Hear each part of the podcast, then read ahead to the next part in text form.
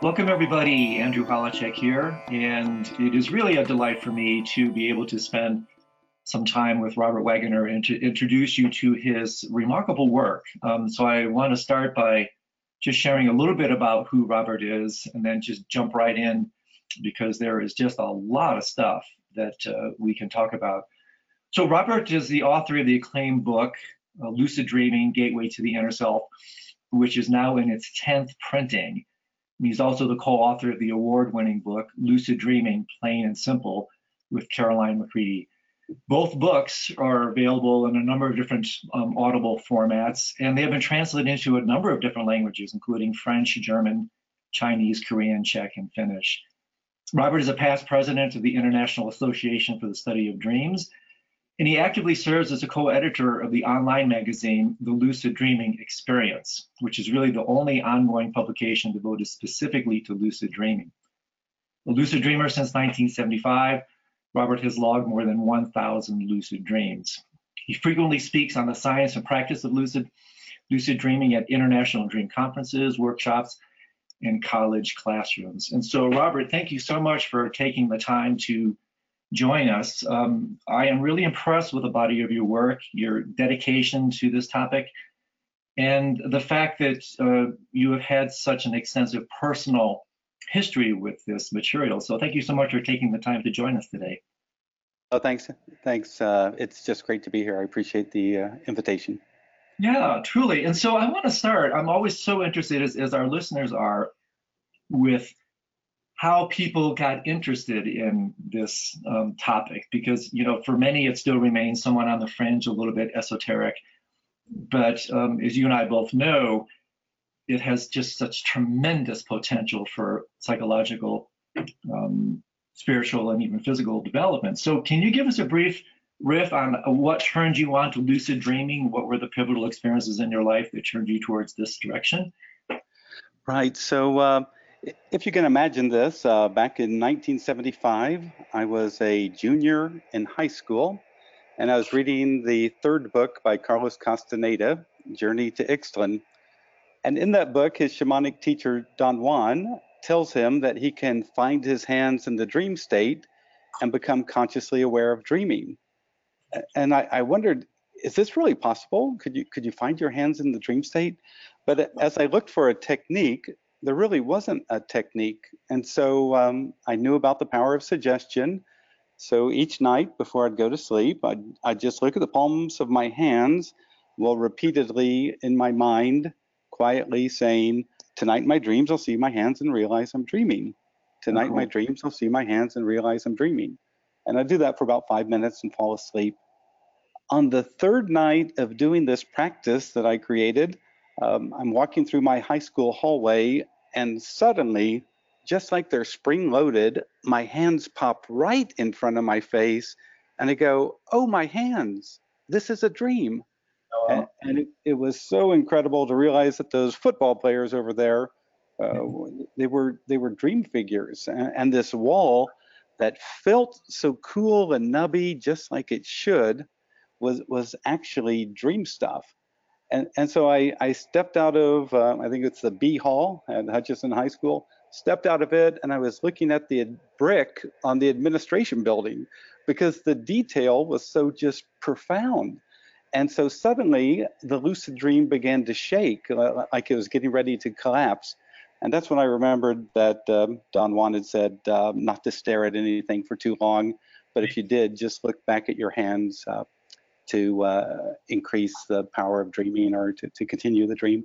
And when I looked back at my hands, the most incredible thing happened.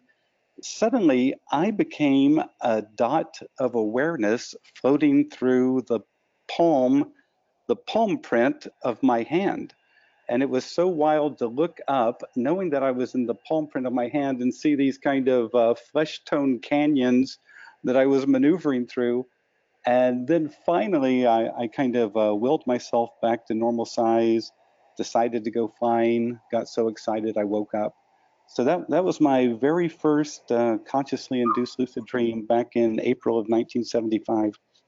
Well, that's pretty impressive. That's uh, that's a quite the big bang to get you started in this. And you know, one thing, Robert, that's really struck me with your work, um, and this is what uh, some of the topics I want to cover with you is just the scope of what you cover. You're you're one of these really innovative researchers and oneironauts who is com- uh, completely attuned to the potentialities of these nocturnal practices and how they're much more than just mere entertainment, which is usually, as, as we both know, how lucid dreaming is marketed and sold. I mean, you know, it's it's kind of sexy and it's cool and it's the ultimate in home entertainment. But your work is unique in that it really does create such a wide lens. And in particular for me, Robert, what I was struck with when I read your work was how confluent a great deal of it was to um, so-called Eastern thought, and in particular my um, familiarity with the Tibetan Buddhist practices of dream yoga and sleep yoga. And you, you, you immediately just pinged on it right here when you talk about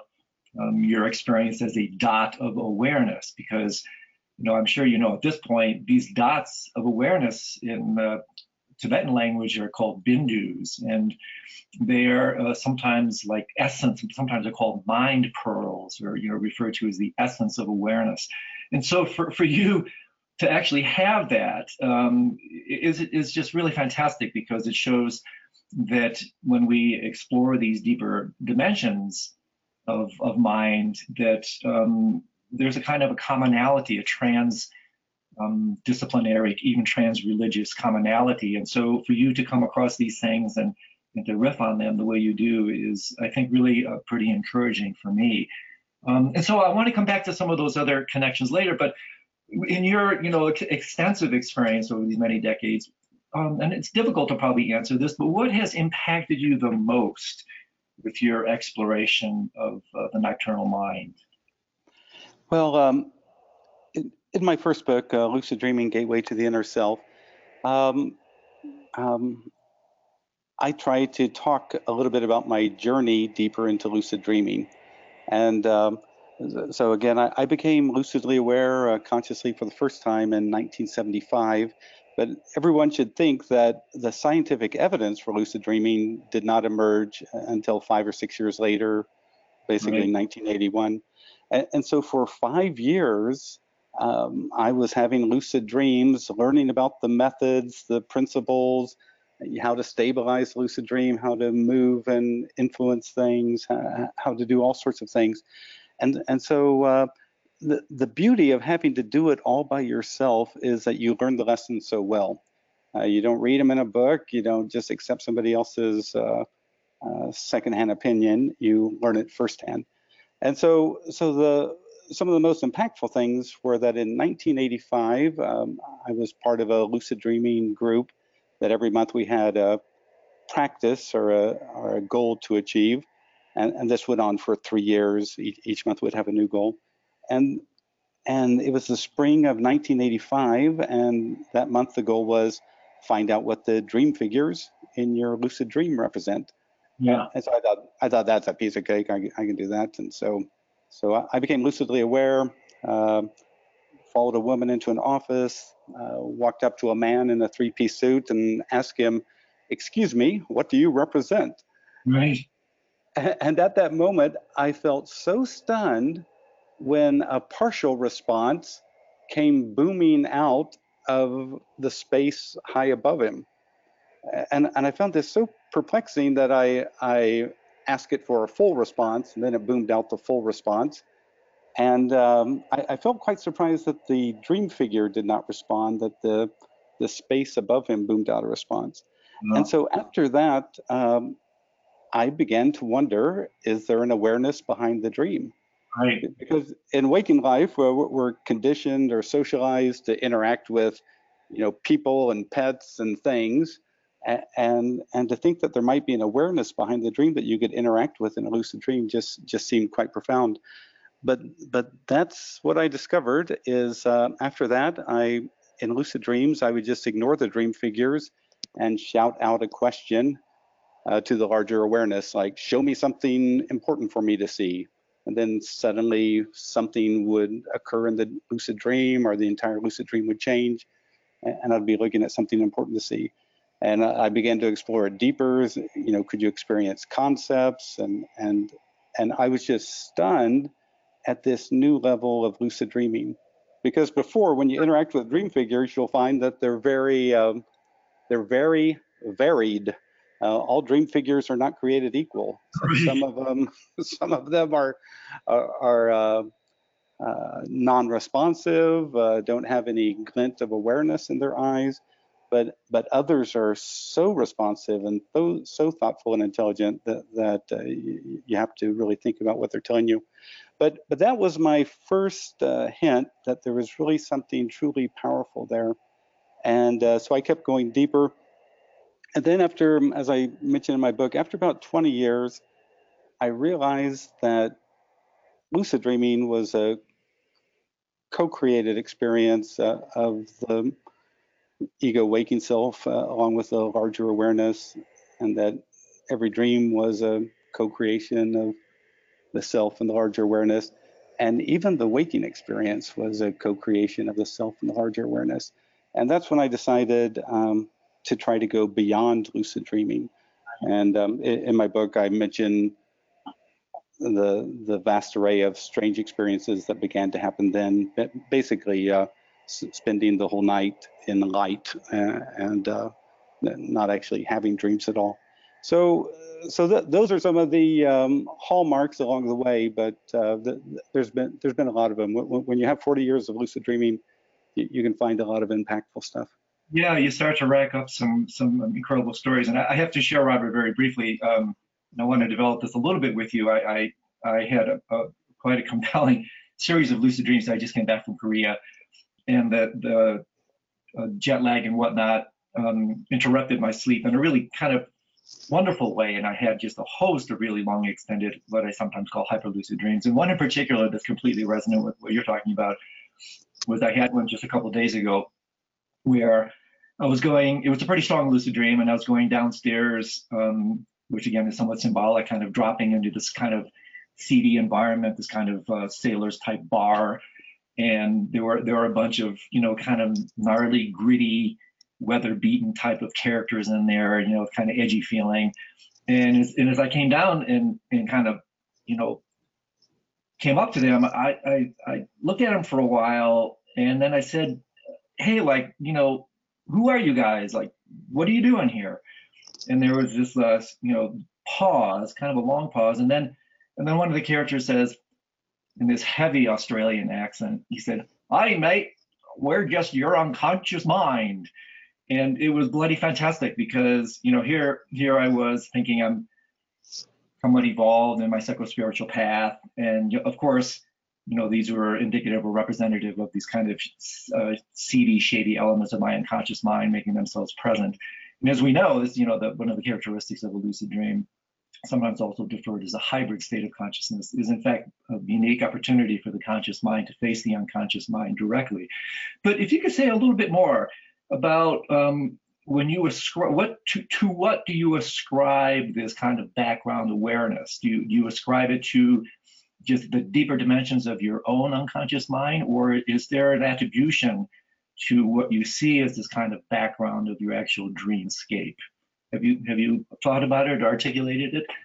Well, um, so, so, so, just to uh, discuss it, I mean, there's a number of ways a person could conceive of it, uh, but but when you begin to interact with the, I just call it the larger awareness or the awareness behind the dream, mm-hmm. um, you, you, realize that it can show you things. Uh, for, for example, in, in, my second book, uh, Lucid Dreaming Plain and Simple, um, my co-author Carolyn McCready, once she becomes lucid and she announces, "Hey, dream, show me my greatest fear," mm-hmm. and suddenly she said, in front of her, there was death. And so I, I, believe it was death in the form of the hooded man with the with the scythe and, and the whole thing. And she said she got so freaked out seeing her greatest fear that that that she spontaneously woke. And then when she rolled over in bed, uh, guess who was laying by her? Death. She had she had had a false awakening, uh, and then she woke up for good. Beautiful. But but she said when she when she woke up, she realized that that death really was one of her great fears, or, or probably her greatest fear. And so she began to read books about death and dying and and how to uh, think about it and, and kind of come to terms with it. And then I, I believe it was about a month later, she, she, she reported that um, she became lucidly aware, and this time she shouted out, Hey, dream, show me my greatest fear. And once again, death appeared. And this time she looked at death and she had a feeling of understanding and comprehension. And she said, as she basically accepted uh, the necessity for death, death stepped towards her and she said she stepped towards death. And as they met, uh, just the room exploded into light. And, and oftentimes you see this when you accept a dream figure or, or a projection uh, of yourself. But, but, but the reason I bring this up is that this background awareness, it's just not random. It just doesn't randomly cough up responses or images or whatever. Uh, oftentimes they're, they're very, very appropriate to the person who makes the request. And also there's many numerous occasions, um, like in my book, I mentioned uh, Pascal Ortain. Uh, she has a big website, LD for All. And, and once in a lucid dream, she shouted out, show me the beginning and end of the universe. then, then, then the non-visible voice, which is what I call the awareness behind the dream, this non-visible voice replied, the universe has no beginning and has no end. The universe is an everlasting cycle. Yeah. And, and so you'll see that this larger awareness also refutes um, uh, presumptions or assumptions and, and will, will offer um, alternative uh, ideas instead. And so when you really get into it, you realize that this background awareness, whether it's the collective unconscious or a person's inner self, or heaven forbid, the soul, whatever it is, whatever it is, this, this larger awareness, it actually cares about the person. It, it's uh, very thoughtful. It, um, it, it, it meets all these characteristics that, that Jung, Carl Jung, uh, identified as what you would have to show to identify a second psychic system within man. It, it shows all those characteristics of judgment, reflection, affectivity, memory, imagination, will, all, all, of those things in subliminal form. So, so it's it's really uh, quite profound. And and the reason I think it's profound, uh, as I get on my soapbox just a little bit longer, it is because it allows us to expand the identity of what we conceive of as the self. Exactly. And and uh, when we begin to expand the identity of what we conceive of as the self, then I think we come into more of our whole person and we just don't end up this waking ego conscious whatever thing. Uh, we realize that there's more going on here. Yeah that's really that's really well said. And, and a couple of things just to, to um, kind of interject. Uh, i think most people are familiar with the term false awakening but some may not. And so for those of you who are not aware, aware of that term that robert used a false awakening is when you wake up from a dream, thinking that you've woken up to reality, only to have this kind of startling revelatory discovery that in fact what you've woken up to is yet another dream. So obviously this is typified in, like movies like Inception. Sometimes I think I, I refer to them, uh, Robert, as recursive dreams. You know, dreams held within dreams, um, which, as you know, within the wisdom traditions, goes exceptionally profound because you know the idea with these traditions is that in fact when we wake up from the so-called nighttime dream um, we're still, if we see the world dualistically, if we see it as solid, lasting, and we're still asleep in so-called daytime um, reality. So that, in fact, is a false awakening, to which and from which the the Buddhas, the awakened ones, as you know, woke up from. Um, and so it's, it's a wonderful intimation of psychospiritual development altogether. Um, and it's in fact one of the, the ways that uh, Buddhist tradition in particular uses the nighttime dream. You know, it's used as what's referred to as a, a an example dream or a double delusion as a way to extrapolate the insights into the so-called primary dream or real delusion, which is so-called waking reality. Um, but I really I want to explore further. I mean, what you're saying is just so compelling, completely resonant with my view. And this idea of, you know, this larger awareness is you're suggesting is is that these deeper dimensions is utterly transpersonal. Um, you know, it's it's it kind of suggests not only what Jung referred to as the collective unconscious, but especially in the Buddhist tradition, what could be referred to as the collective superconscious, that um, even below what Jung referred to as this kind of, kind of common bed of mind, quote unquote, um, to which not only all humans but all sentient beings arise and return to. Um, and so, to me, I mean, that's what's so cool about what you do, Robert, is, is that you take your um, kind of training, your your understanding, and your reading and your experience, and you just you just blow the doors wide open to the world of lucid dreaming. And that's what I found so illuminating and so rich. And so, in addition to what you were talking about, you know, what has impacted you, I suppose this is another way to ask it. What has surprised you the most? I mean, have you had some experiences in in your um, adventures as a lucid dreamer that really surprised you or even um, scared you? well, um, one thing that you learned uh, quite early on in lucid dreaming um, is that is that uh, is that fear is like an invisible fence. Um, we all stay within our comfort zone, even in the lucid dream, and it's it's only by confronting our fears and resolving them uh, do we begin to grow. Do we allow that kind of mental or psychic space to grow and keep growing and growing and growing? Uh, and so I, I learned early on in lucid dreams that um, that that fear uh, led to shutting down, fear led to retreat, fear led to um, a lack of growth, and, and and and that that just wasn't where I was at.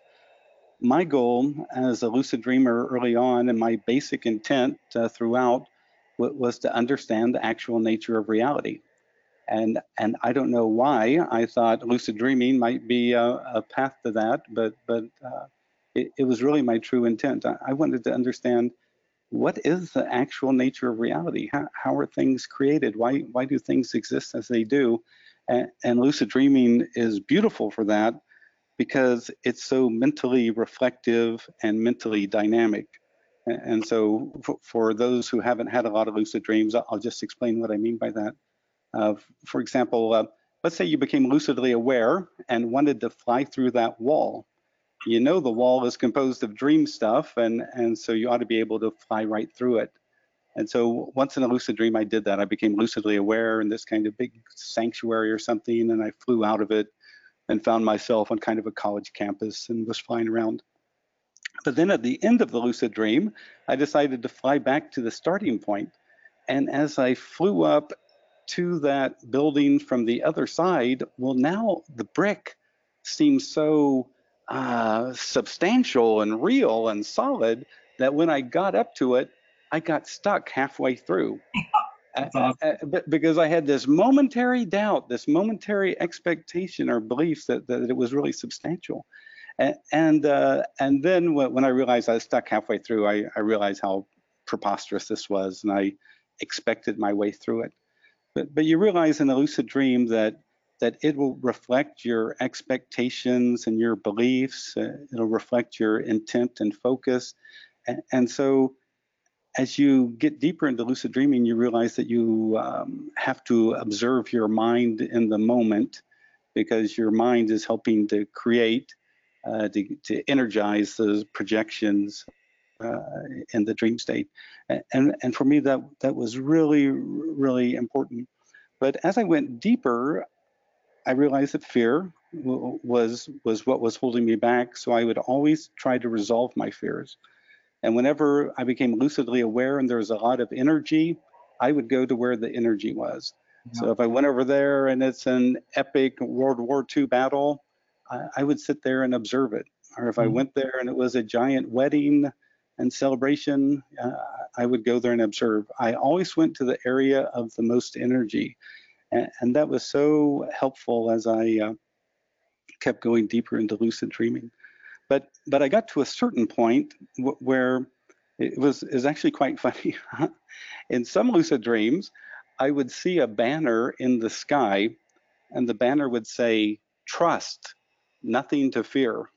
Mm-hmm and th- then other times I'd be in a lucid dream and a voice behind me, which I assumed was the larger awareness, it would say, trust, nothing to fear.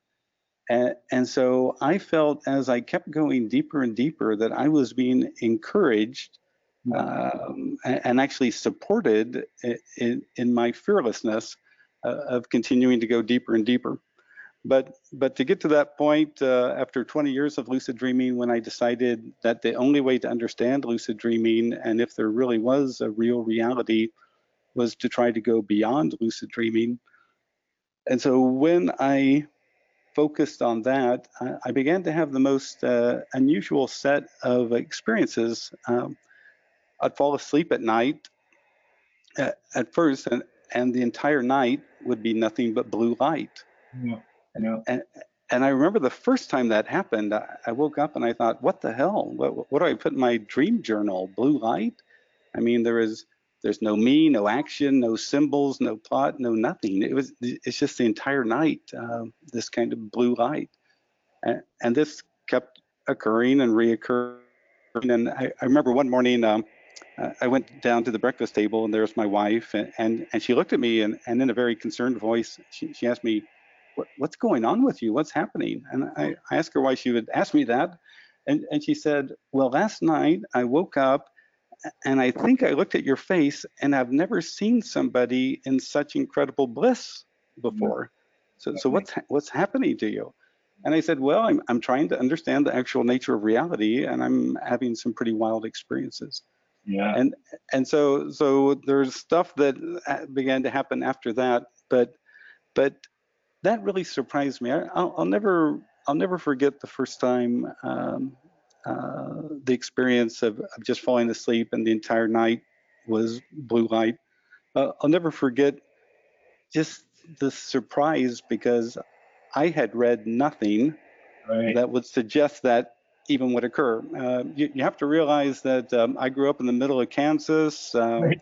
Right. From a from a Protestant family, and, and we have a long line of uh, teachers and preachers in, in our family, and um, and, and nothing nothing had uh, prepared me for, for when I was going deeper and deeper into lucid dreaming. So so uh, the so I can never say I was scared because I learned that fear keeps you in your comfort zone, but basically your comfort zone is death.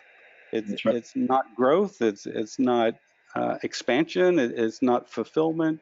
It, it's your comfort zone is, is kind of uh, kind of a cemetery for the self. Yeah, and if you no. want to grow, if you want to grow, you you, you got to keep pushing beyond your comfort zone and uh, resolving your fears, seeing that they're insubs- insubstantial, and and moving forward. So, anyway.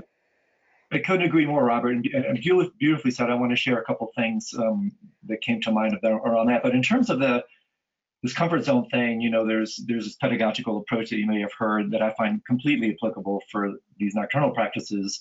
These kind of three concentric circles, where you know the center of the circle, uh, the central circle is your comfort zone. your kind of bubble bath mentality, you know, basically where most of us in the Western world want to hang out. But it's just like you said, if you hang there, you're just going to drown in comfort. And so, in order to really grow, one has to stretch into the next concentric circle, which is the, the danger zone, or not the danger zone, I should say, the learning zone, the stretch zone.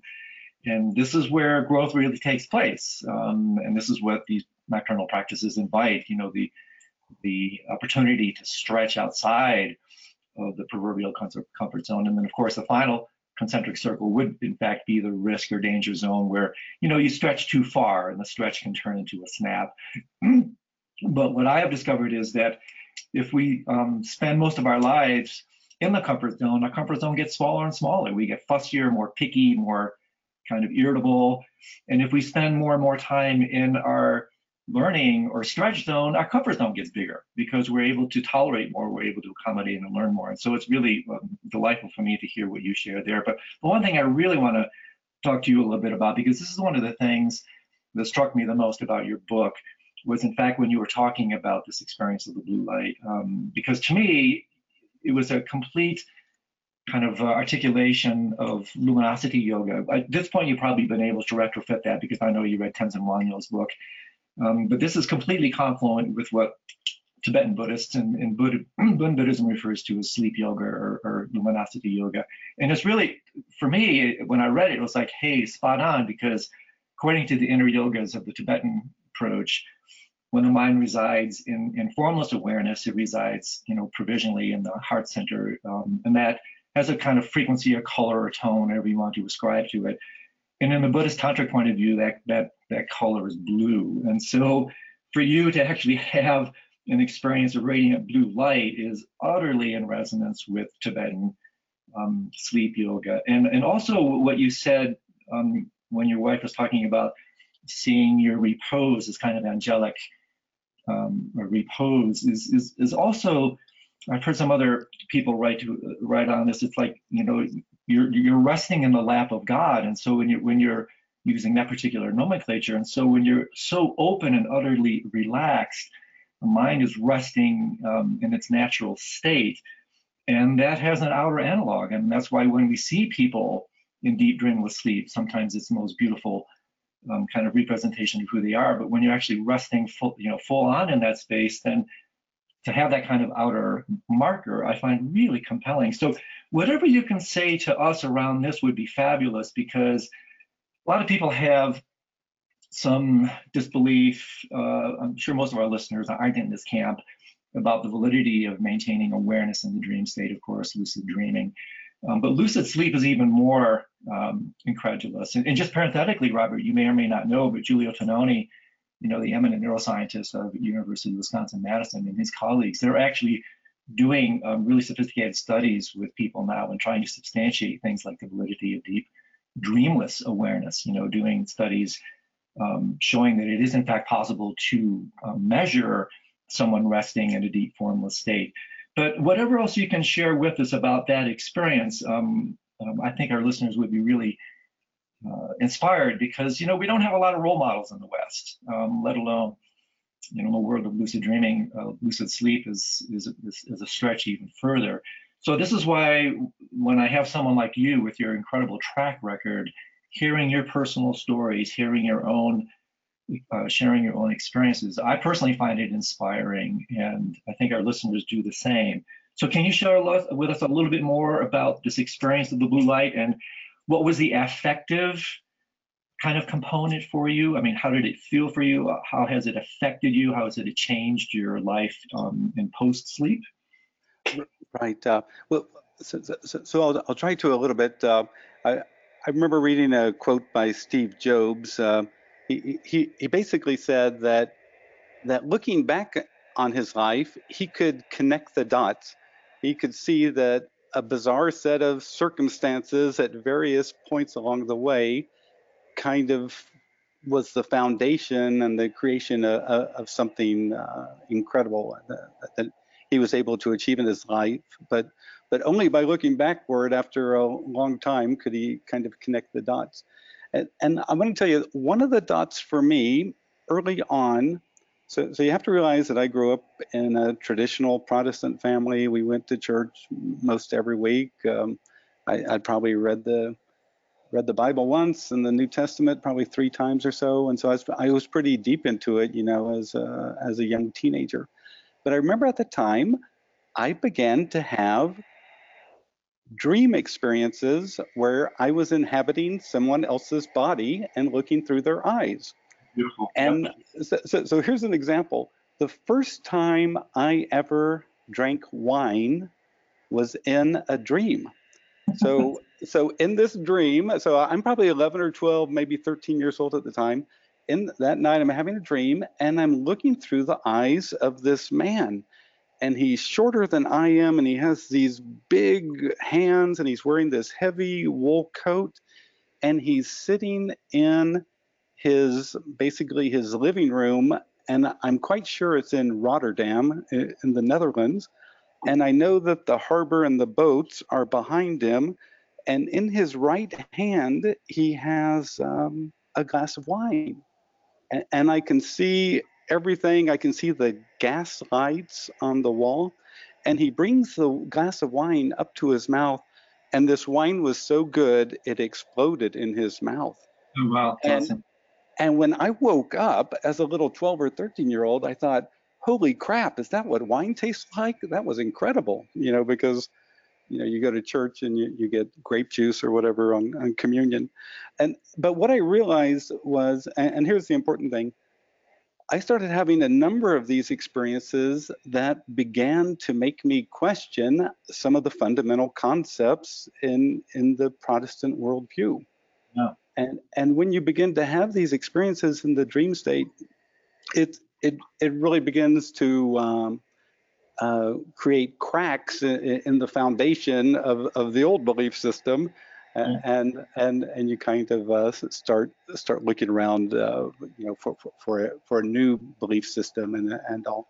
But but, but I always felt like my dreams uh, helped me when I needed to make a breakthrough, and and sometimes when I started seeing some of these uh, past life dreams, it, it was truly profound and. Uh, even one of them, I actually found the exact place it occurred um, oh. in, in, Gloucester, Massachusetts. Uh, and that one, I was looking through the eyes of a woman who was carrying this heavy cloth, and she's climbing up the little steps of her cabin, and she looks out a little glass window, and there's the tall ships moored in the harbor.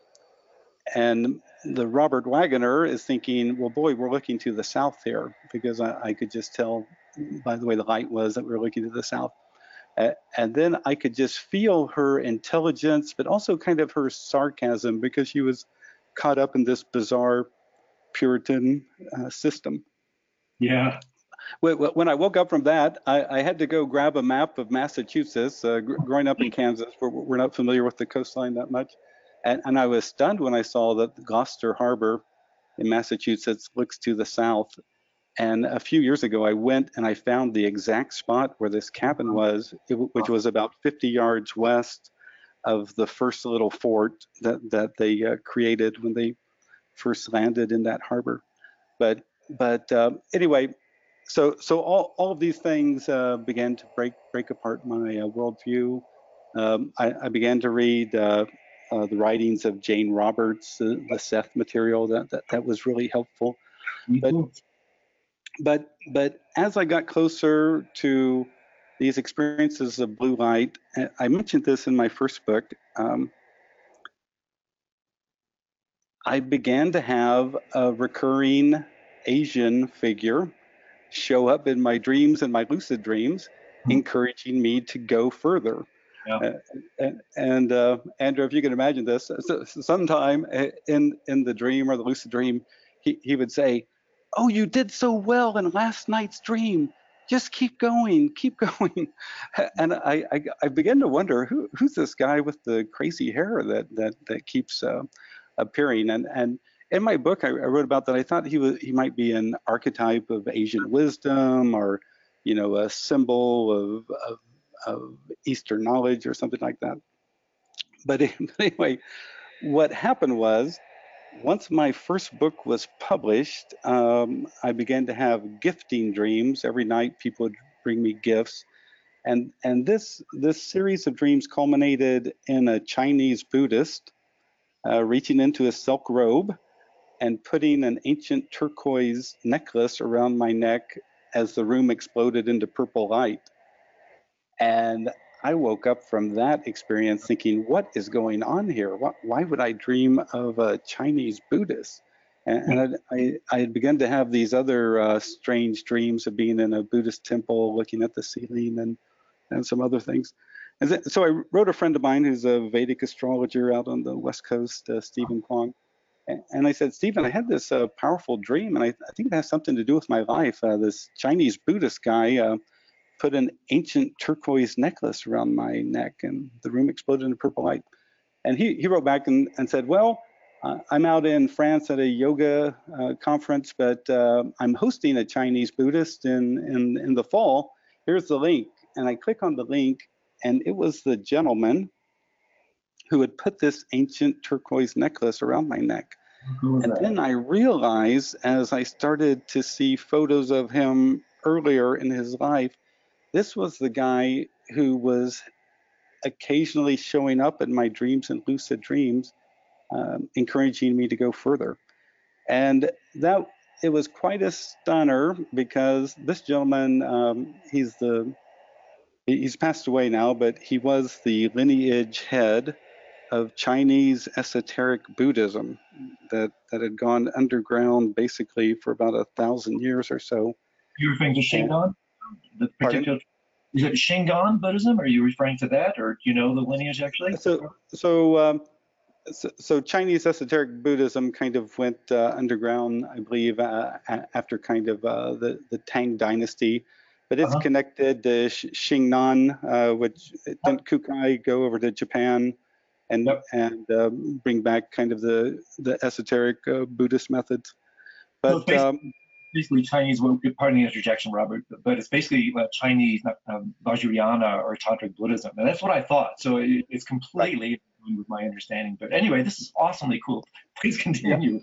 so so um, so that was kind of in some regards almost kind of a uh, personal meltdown at the moment when i realized this guy and there's places in my first book i mentioned him this recurring guy uh, kept kept showing up the, the thing that helped me at the end though when he gave me the ancient turquoise necklace was he had finally shaved his head so i could see that he was chinese if you look at photos of him earlier in his life, he had this totally weird hair, and and I, I you know, I'd wake up thinking, boy, was that guy Filipino? Is he Japanese? What, what was that guy?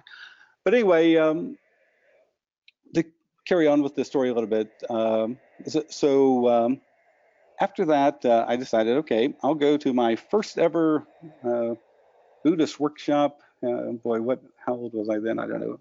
Probably, probably in my early 50s and so it was uh, it was a Buddhist workshop uh, on the Ucchusma mantra, and and so my friend told me he goes look, there's going to be all these people, this everyone really respects this master. I can get you 10 minutes with him privately through his translator. So you got to really you know be careful because you only have 10 minutes and and all. So so anyway. Uh, uh, during the 10 minutes, um, he and I began to talk, and it went on for more than a, I think more than an hour. Oh, And um, and um, finally, you know, he, he, people were coming to be blessed and all sorts of things. And, and finally, at the end of it, uh, he, he, I, I told him I had to go because it was obvious I was eating into everybody else's time. But, but he told me that uh, before you go, I want to tell you about an ancient master of dreams. This was his personality. Hmm. And he began to describe the personality that basically I connect with myself. And I, I just felt stunned that here, here this guy um, uh, had that had that um, so, so, so- well completed. But in any case, um, um, the, there were other aspects of this that that that made me realize the connection. Um, uh, it, it, it's so so someday I'll probably write another book and, and kind of uh, discuss all of this. But but but in any case, uh, it, it surprised me for a person who never got interested in Buddhism because of all the translation issues uh, and ju- ju- just totally set it aside. Um, that that that you know here at whatever that was, uh, 2008, um, that that I would have this sudden realization. I, I mean, it was almost a meltdown when I realized that this guy had actually existed existed at that time and had actually been visiting me intermittently for about the last 15 years in dreams and lucid dreams.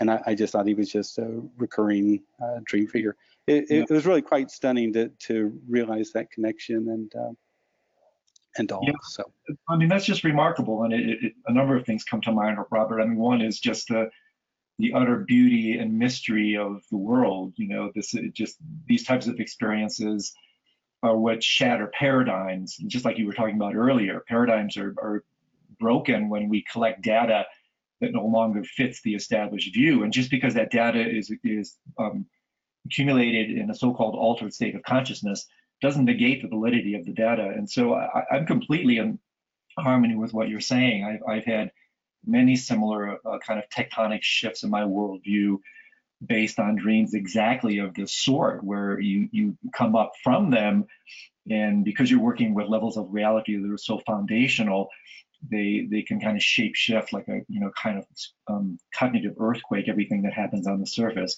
You know, and it also harks to me about how somewhat akin to you know um, Freud's iceberg view of of, uh, of mind that what we know as our, our limited self, uh, our ego psyche is just this kind of pinched awareness on the surface of this vast ocean of consciousness, and that when that like a like a, a you know, piece of salt when that dissolves into the ocean of awareness as, as we fall asleep, we we make ourselves quote unquote available to this to this utter magic, mystery, and beauty of the world, where we can in fact be in communication with um, so-called external entities and receive spiritual guidance and, and dreams of premonition, prophetic dreams, and the like. And so, you know, to hear uh, uh, someone like you with your authority speak about this, it's, it's personally inspiring to me. And I have to I have to also retrofit what you you talk about another stage, this idea of um,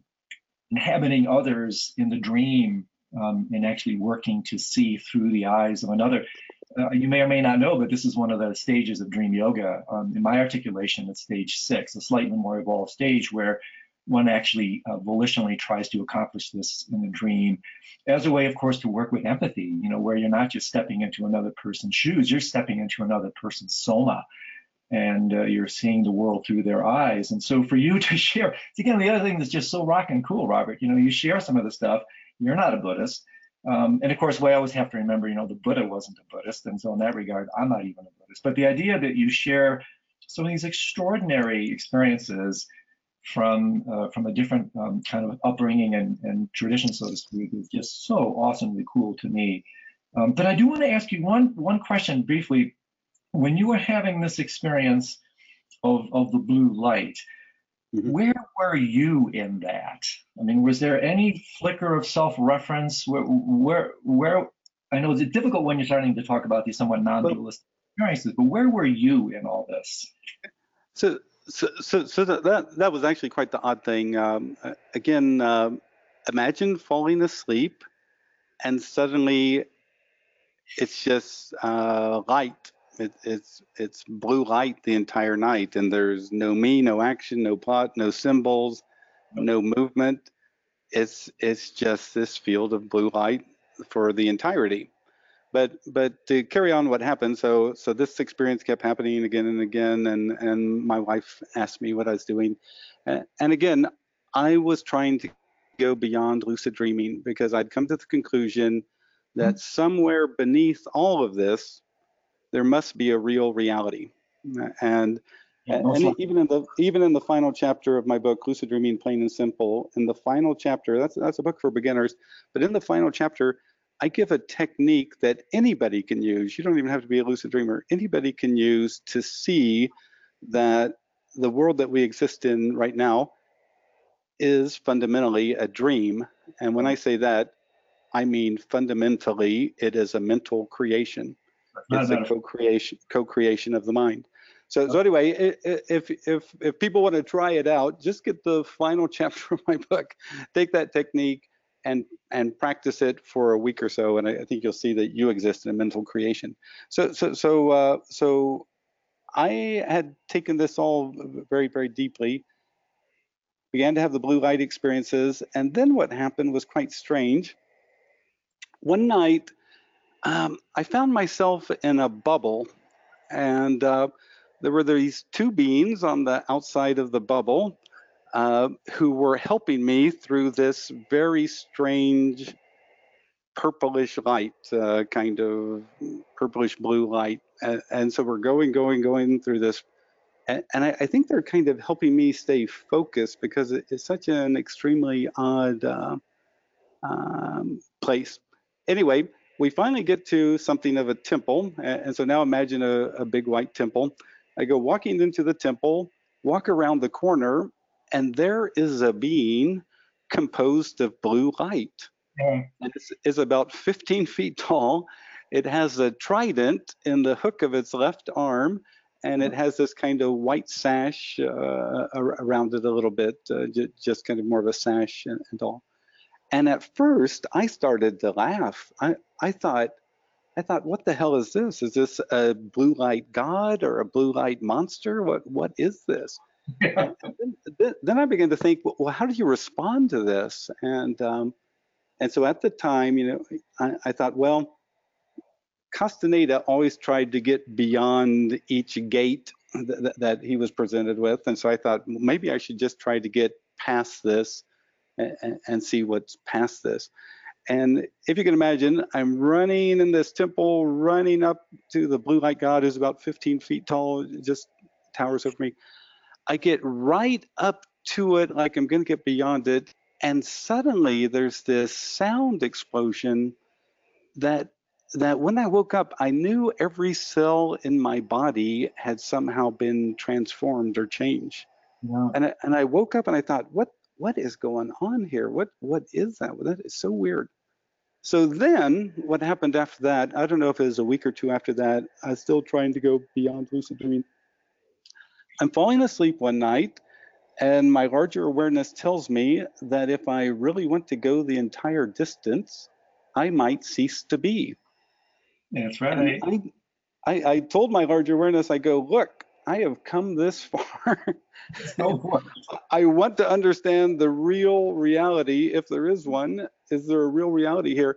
And I said, I know my larger awareness exists and that this ego is just an outgrowth of it or, or just like one tenth of, of what it is.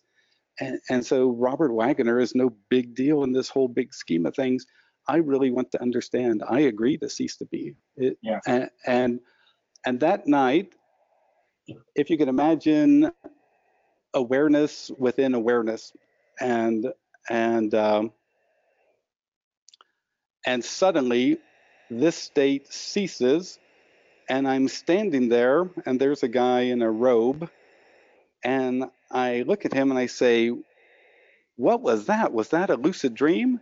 And he said, Oh no, to enter a lucid dream, go here. And he points into space, and I step into that space. And now I'm hurtling through uh, a tunnel of light and eventually pop into a lucid dream, uh, lucidly aware. But, but in the morning when I woke up, I thought, what the hell was that first part though? You know, that this, this, uh, aware light within aware light. It, it, it, was it was truly profound and and it was about two or three years later. Um, I was at an International Association for the Study of Dreams conference in Hawaii.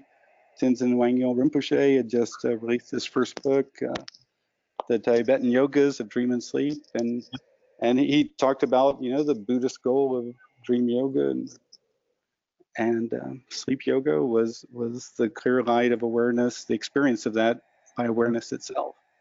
And I yeah. thought, oh my God, there's a name for this. There, there's a there's a name for that. And uh, anyway, so so so that's what I kind of explain in the book is how I, in in a funny way, kind of bushwhacked my way.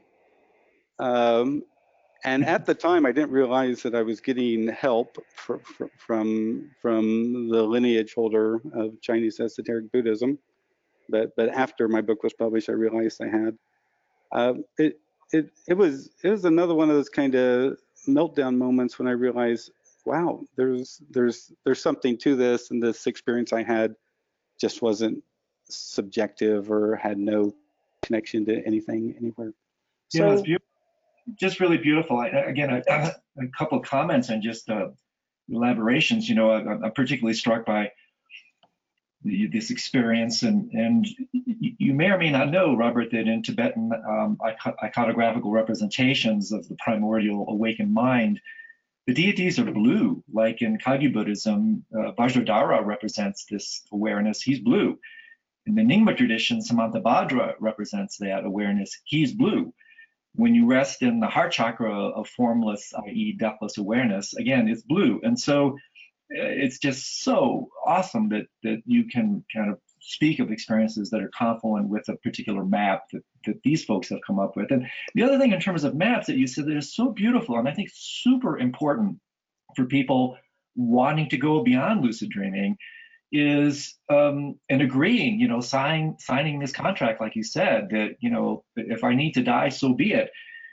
The reason I think you did that, and, and this is one of the reasons that the maps of the mind that, that I try to portray uh, representing the traditions as I've come to understand it is that if you have a really compelling, complete map of the mind which goes beyond lucid dreaming, goes beyond psychological depictions, at least as I understand them, and, and allows you to take refuge in this ultimate um, awareness or divinity that subsends all relative manifestations of mind. If you if you have confidence in that map, which you did, then it allows you to die. It allows you to say, you know, I am going to release this salt, this pinched awareness that is the limited thing called Robert, um, knowing that fundamentally Robert is an illusion. Robert is just a, an appropriated storyline, a narrative. Um, and that can be done with um, the flashlight of a powerful map where, where you realize, hey, you know what? I'm willing to take this death dive um, because I know fundamentally what's dying is just illusory to begin with. And so for you to for you to do that is just so inspiring for me, and I'm sure I'm sure for others who've had similar types of experiences. Um, and then secondly, if you don't mind me commenting, I was also really intrigued by you know the guy that you said you know is this a lucid dream? Um, and no, if you know if you want to have a lucid dream, go there. Well, one of the ways you, you may or may not know, Robert, in the Tibetan inner yogic systems of achieving what's called full lucidity, and, and parenthetically, as you know, in the Nyingma tradition of Tibetan Buddhism, lucid dreaming is considered partial lucidity. You're halfway there. Um, full lucidity is lucidity in the deep dreamless state.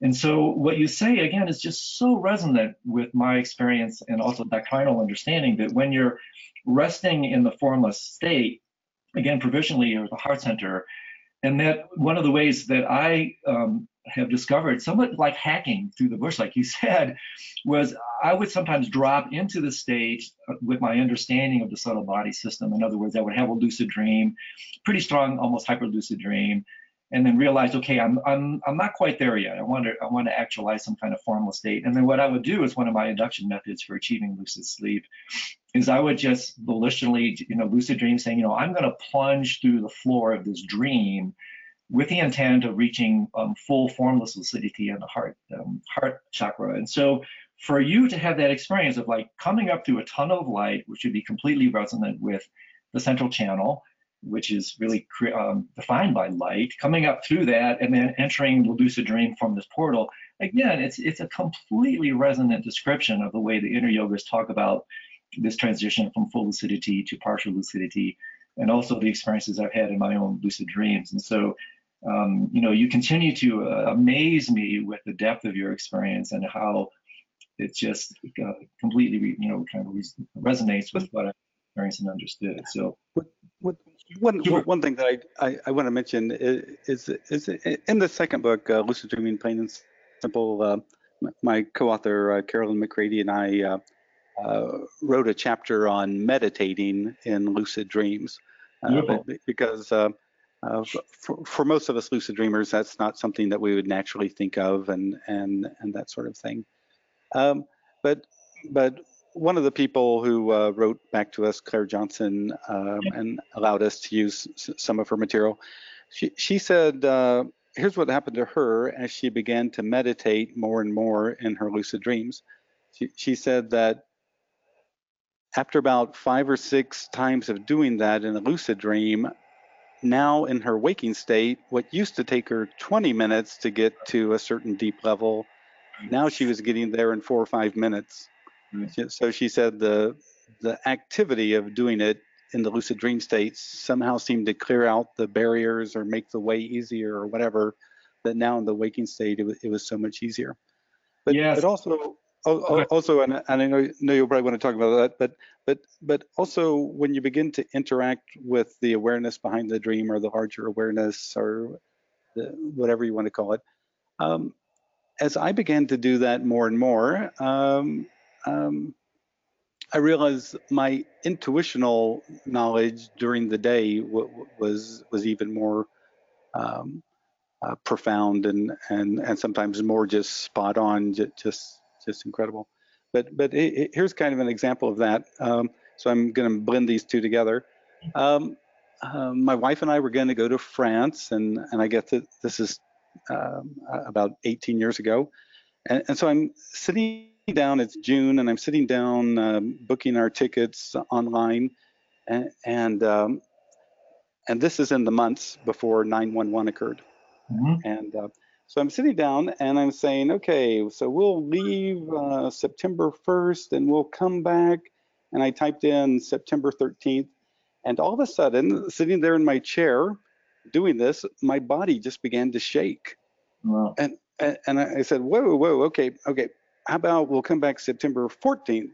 And then again, my body just began shaking, like someone was physically, like like shaking me. And then I put, okay, we'll come back uh, September 15th, and I clicked that, and my body didn't shake. And I thought, okay, no shake, we'll come back the 15th. Wow. My wife and I were on the first flight back uh, from Paris Charles de Gaulle to Chicago. Wow. If I'd chosen those earlier dates, um, then we would have been one of the four or five thousand standby passengers, and and and just had a, a totally messed up experience. Yeah, so, so, so that, that that's what one example of, of how when you begin to do this stuff in the lucid dream, you, you think, oh, it's well, it just doesn't matter because it just happens in the lucid dream. No, it, it helps with uh, your waking uh, consciousness as well and kind of clearing out that space. I couldn't agree more, my friend. And it's actually it's a thing that I stress a great deal with my own work is this, you know, bidirectional tenet, which is integral to it because it, in fact, it's the whole point. It's one of the things that really differentiates advanced lucid dreaming, i.e., dream yoga, let alone sleep yoga, um, from kind of over-the-counter dream yoga, is that what you can do during the night. In fact, as you know, um, Mankai Rinpoche says that you know the practices that we accomplish in the night first of all, uh, they can be more efficacious than what we do during the day. So, in terms of what Clare um, was referring to, this is also my experience that you can absolutely positively um, insert these kind of nighttime pop-ups, these these um, areas of expertise and proficiency that we can practice in the dream state. And because you're working with a more foundational um, dimension of being, the unconscious mind, or you know, these kind of uh, deeper strata, they can have a more rapid um, effect, transformative effect on so-called waking consciousness. And so for Clare to have that and to share that experience with you is just fantastic because again, it's another way for people to be encouraged about like, well, why should I bother with lucid dreaming? Why should I bother with dream yoga? Well, you know, I playfully say, well, it's like going to night school. It's, it's a way to really extend your life, to facilitate your psychospiritual development, to take what you gleaned under the cover of darkness, so to speak, to pull that cover back and to have those insights uh, kind of extend into, into daytime life. And so then what happens is for me, Robert, and I'm sure it's been the same with you, is we replace this usual non-lucid um, vicious circle where, you know, our unconscious non-lucid habits during the day predispose us to non-lucidity at night. And then that, you know, unwittingly feeds back in, bootstraps and predisposes us to non-lucidity during the day in this non-lucid vicious circle with these practices and with with this this understanding, we can replace that with a virtuous circle, where the lucidity that we engage in during the night, um, you know, bidirectionally comes back in, informs, transforms the day, then in a positive feedback loop that speeds back into the night, and therefore, you know, you're on the fast track to psychospiritual development um, because you're using what? I mean, by waking up to the lucid dreaming state, you know, 25% of our life can be enhanced and used for the purposes of, of, of, awakening. And so this is exactly the type of thing that you and I, I think, are both so passionate about is um, trying to share with others the extraordinary bed of natural resources that we have every single night when we go to sleep. And that what we do there doesn't have to be left there. What you do in Vegas doesn't stay in Vegas. You can you can bring it up and use it to transform your waking life. And so I, I for one, um, you know, am very inspired to hear the stories that you're sharing and, and what you're relating. But, so, so, so I, I, remember one time I was on a, um, a webinar with um, Michael Katz, who, who uh, is out out in New York City and uh, is part of the Dzogchen tradition and uh, teaches dream yoga and all. And and and, and so I, I was talking about the first time I had meditated in a lucid dream. Um, somebody, somebody had asked me if I'd ever meditated. This was probably 25 years ago in, in the 90s sometime, and, and, I realized I'd never tried meditating in a lucid dream, and and and um, so, so I, I, just want to explain what happened to me as a person who wasn't brought up in a Buddhist tradition, really right. hadn't read much into Eastern uh, whatever. So, so, I'm walking down this trail, this dusty trail, and I realize, wait a second, I, th this must be a dream. And so then I remembered uh, that a woman, Linda Magallon, had asked me to meditate in a lucid dream. So, so, I sat down on the trail, I began to, uh, I put my legs in kind of a half lotus and and I just sat there and began to empty my mind. And so, so for me, meditating is, is more a mind emptying. Mm-hmm.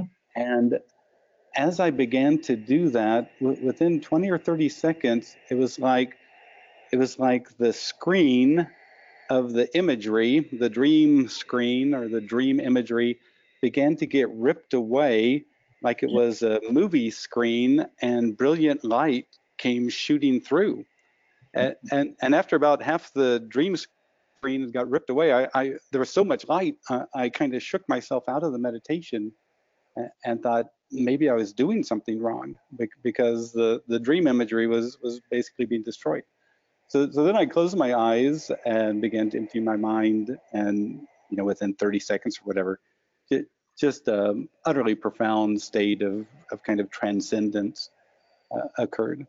And uh, and, and so I mentioned that, and then Michael Katz, uh, he, he, shocked me. He said, he said, Robert, you, you don't know this, but in, in my tradition, uh, this this is probably suggestive of uh, of letting go of the mind in such a way that you begin to experience the, the rigpa, as I believe is what he said, uh, the kind of the the base awareness that exists behind appearances. Yeah. But but it, it it is kind of a strange thing to um, uh, see these experiences firsthand and then later learn uh, that there's kind of this system that explains it. It's, it's kind of interesting to have the experience of it first before.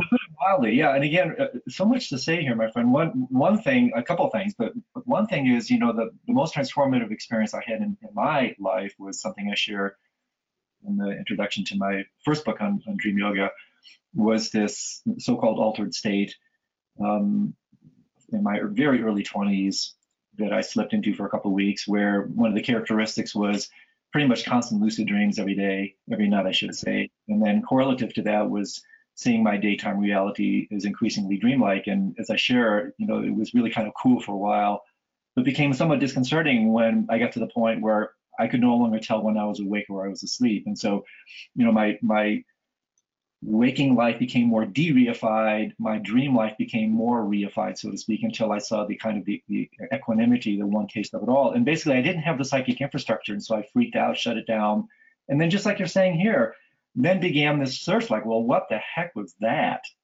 And then finally, by a process of somewhat systematic elimination, I started studying the world's wisdom contemplative traditions, and about six or seven years later, started reading about Buddhism and immediately attracted to the idea of, you know, Buddha is the awakened one. Well, what the heck does that mean?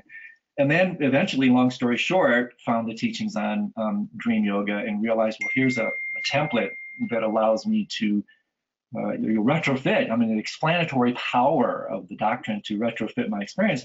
And that's why I became a you know, somewhat card carrying Buddhist because like, geez, maybe I must be a Buddhist because this is exactly what happened to me.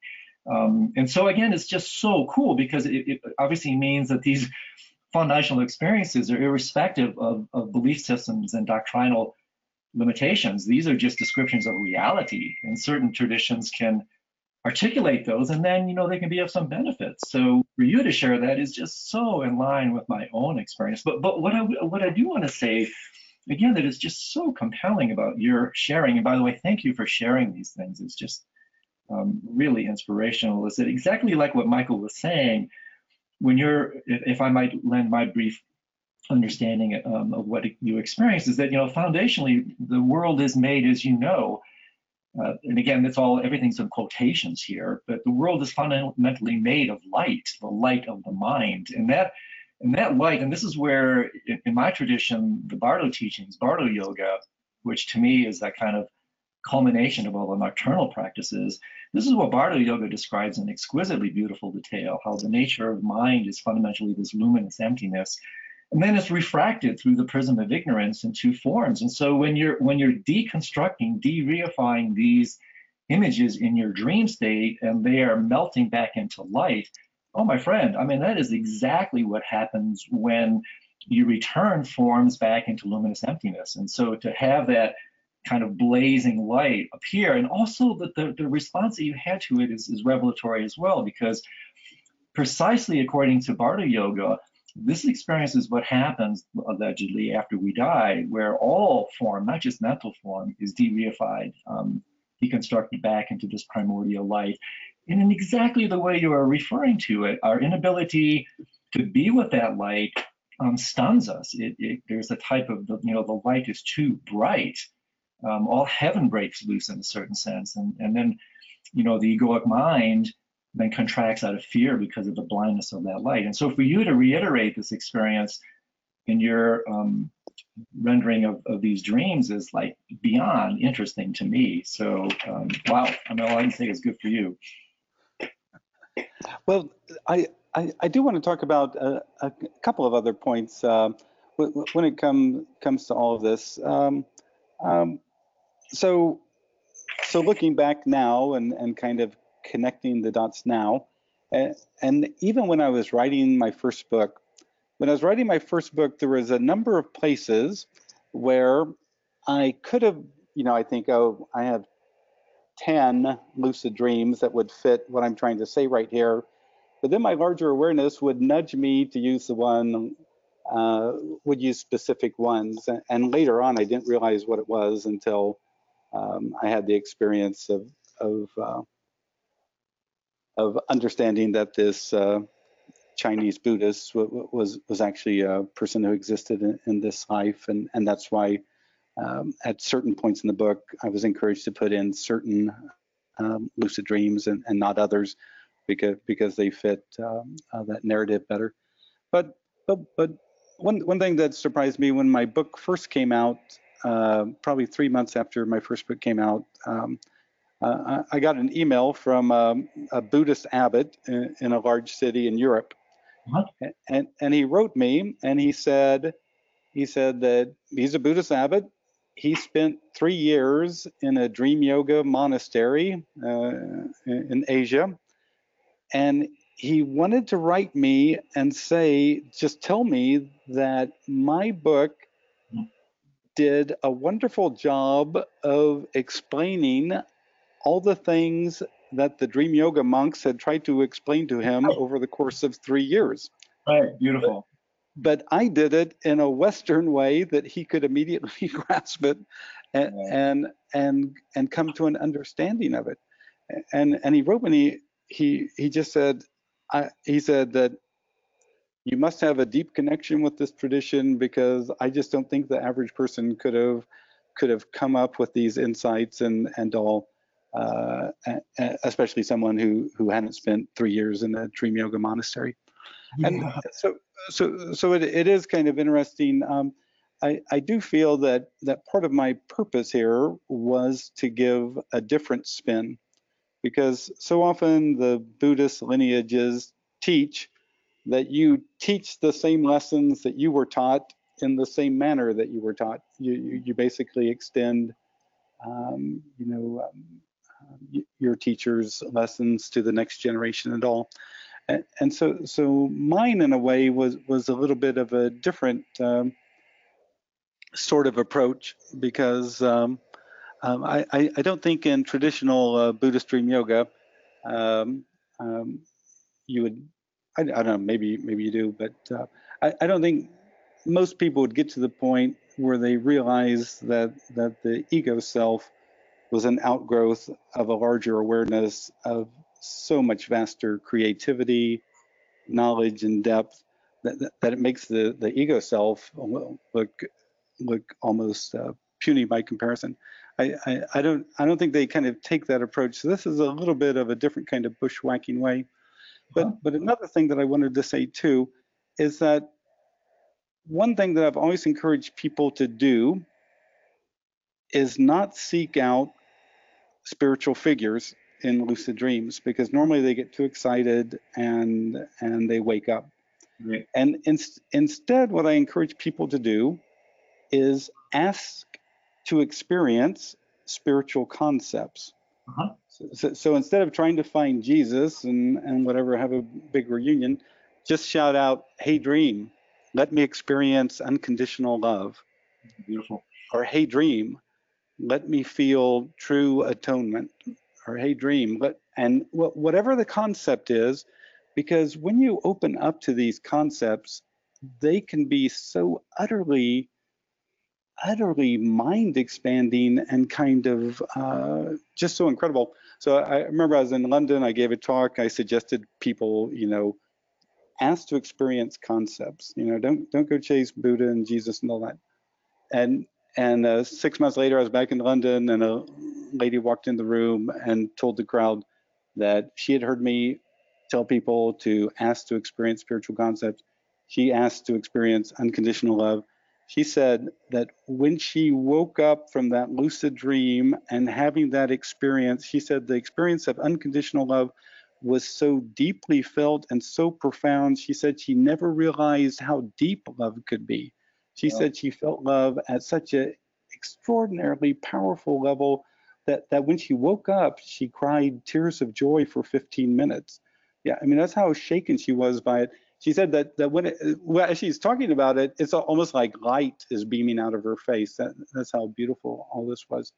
But that that would be one thing that I'd I'd encourage people to do. Ask yeah. to experience yeah. spiritual concepts. It's if, if you want to have your mind expanded and your mind open, uh, that that to me seems like a lovely approach to take.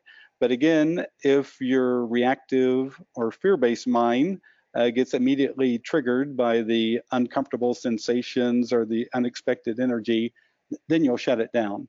So, right. so, so it, it helps to be open to the experience, to kind of surrender and to, to kind of let go.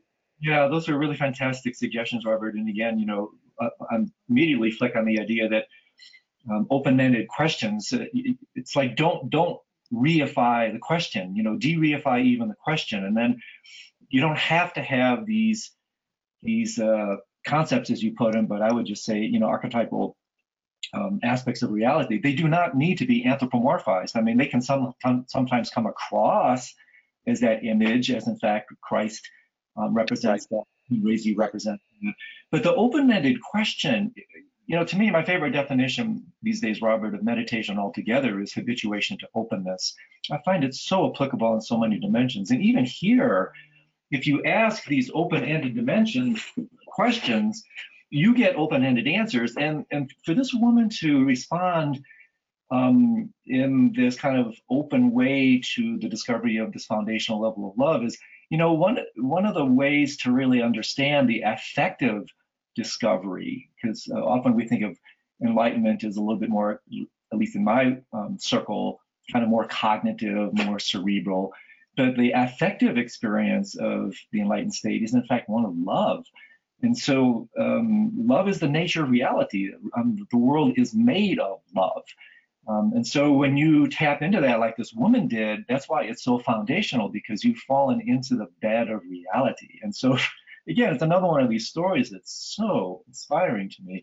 And, and one last thing here, um, again, in terms of retrofitting comment to what you said, I could not agree more about um, this kind of what I call, or at least what I'm working with, this more integral approach to the nocturnal practices, an integral approach to lucid dreaming. Because you know, I I did my principal training in the Tibetan um, Buddhist tradition in my three-year retreat, where we were exposed in a really rigorous fashion, perhaps somewhat akin to the monk, or the abbot that you're referring to, to the classic kind of um, Buddhist approach to lucidity. And I have found Western methods to be more effective. And and so I'm completely in line with what you're doing.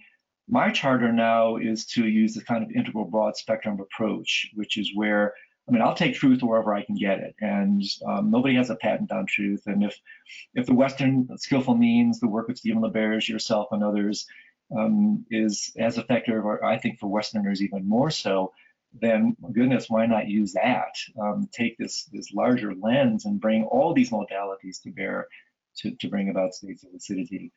Um, right, so, right. If, if, if, you don't mind me sharing a, a couple interesting stories. Uh, so, so uh, for, for, the last 18 years, uh, I've been the co-editor of this online magazine, the Lucid Dreaming Experience, uh, that, that we publish for free quarterly. Uh, my, my friend Lucy up in uh, Vancouver, British Columbia. And, and um, about a year ago, uh, we got a really a fascinating uh, story. Our, our, maybe as an interview of a, a gentleman. So, so, this gentleman in, in waking life, he's a mechanical engineer in Seattle. And, and I think I met him three or four years ago. I was giving a talk there. and he came in to the room and he said, I, I want to tell you, your book saved my life. Wow. And, and so I, I just thought he's over overdoing it. And then, then his wife came up and said, no, your book really did save his life. Because the, this gentleman had grown up in a totally dysfunctional family, and and at night he was just tormented by all sorts of negative energies. I'll, I'll just call them that. Sure. But but but he, he read my book and he realized, you know, that you you can interact uh, with these projections, these dream figures, you know, with love and compassion and acceptance, and and begin to resolve them inwardly and, and make a profound change. So so anyway, after he had his breakthroughs and finally resolved all these energies, he, he really became a much more spiritual person. And again, he's a mechanical engineer, so so so so I by nature, and I don't want to insult mechanical engineers, but but by nature I don't find Right. a lot of mechanical engineers on the spiritual path. Right. But, but anyway, um, he he about about uh, six months ago or whatever, he he had a lucid dream where he's looking at a man who who's kind of uh, glowing with with kind of vigor and and and all. And and the man looks at him in the lucid dream and says tell me my name. And the lucid dreamer uh, mike he he he he says he says he knows the guy but he just can't think of the name. And the gentleman says again tell me my name And finally it comes to him and he says Nanak and, and then the other gentleman smiles Yep. and then they sit there and have a conversation about Mike's continued spiritual growth and spiritual development and all. And, and then Nanak tells Mike that now it's time for him to leave. And all of a sudden, Mike said he, he started saying, Maharishi, Maharishi, please, no, stay with me. And, and he was so stunned to hear himself say Maharishi. Anyway, he wakes up from this lucid dream and he thinks Nanak, what the heck is Nanak? And and he goes and he Google searches Nanak, and and Nanak um, is the spiritual founder of Sikhism, Exactly right. Yep. and he could not believe that here is the guy that he was seeing in the lucid dream, and he was the spiritual founder of Sikhism, which of course 99.99% of Americans uh, have no uh, connection, interest, or knowledge about.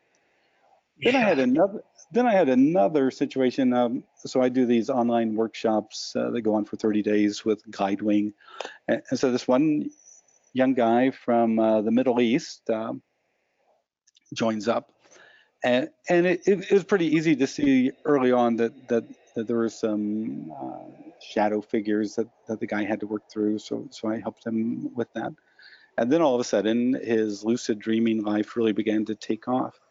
And about two years later, he writes me and, and he he wrote me and he said, Robert, have you ever heard of Dawa Gyaltsen?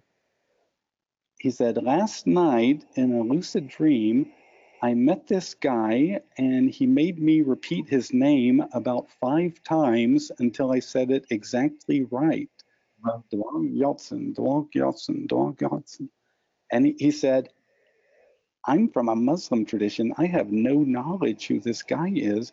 And then when I wake up in the morning, I Google search him and and and I see that Tenzin Wangyal Rinpoche, you know, and and that whole Bon tradition uh, is is very connected to Dawa Gyaltsen and all.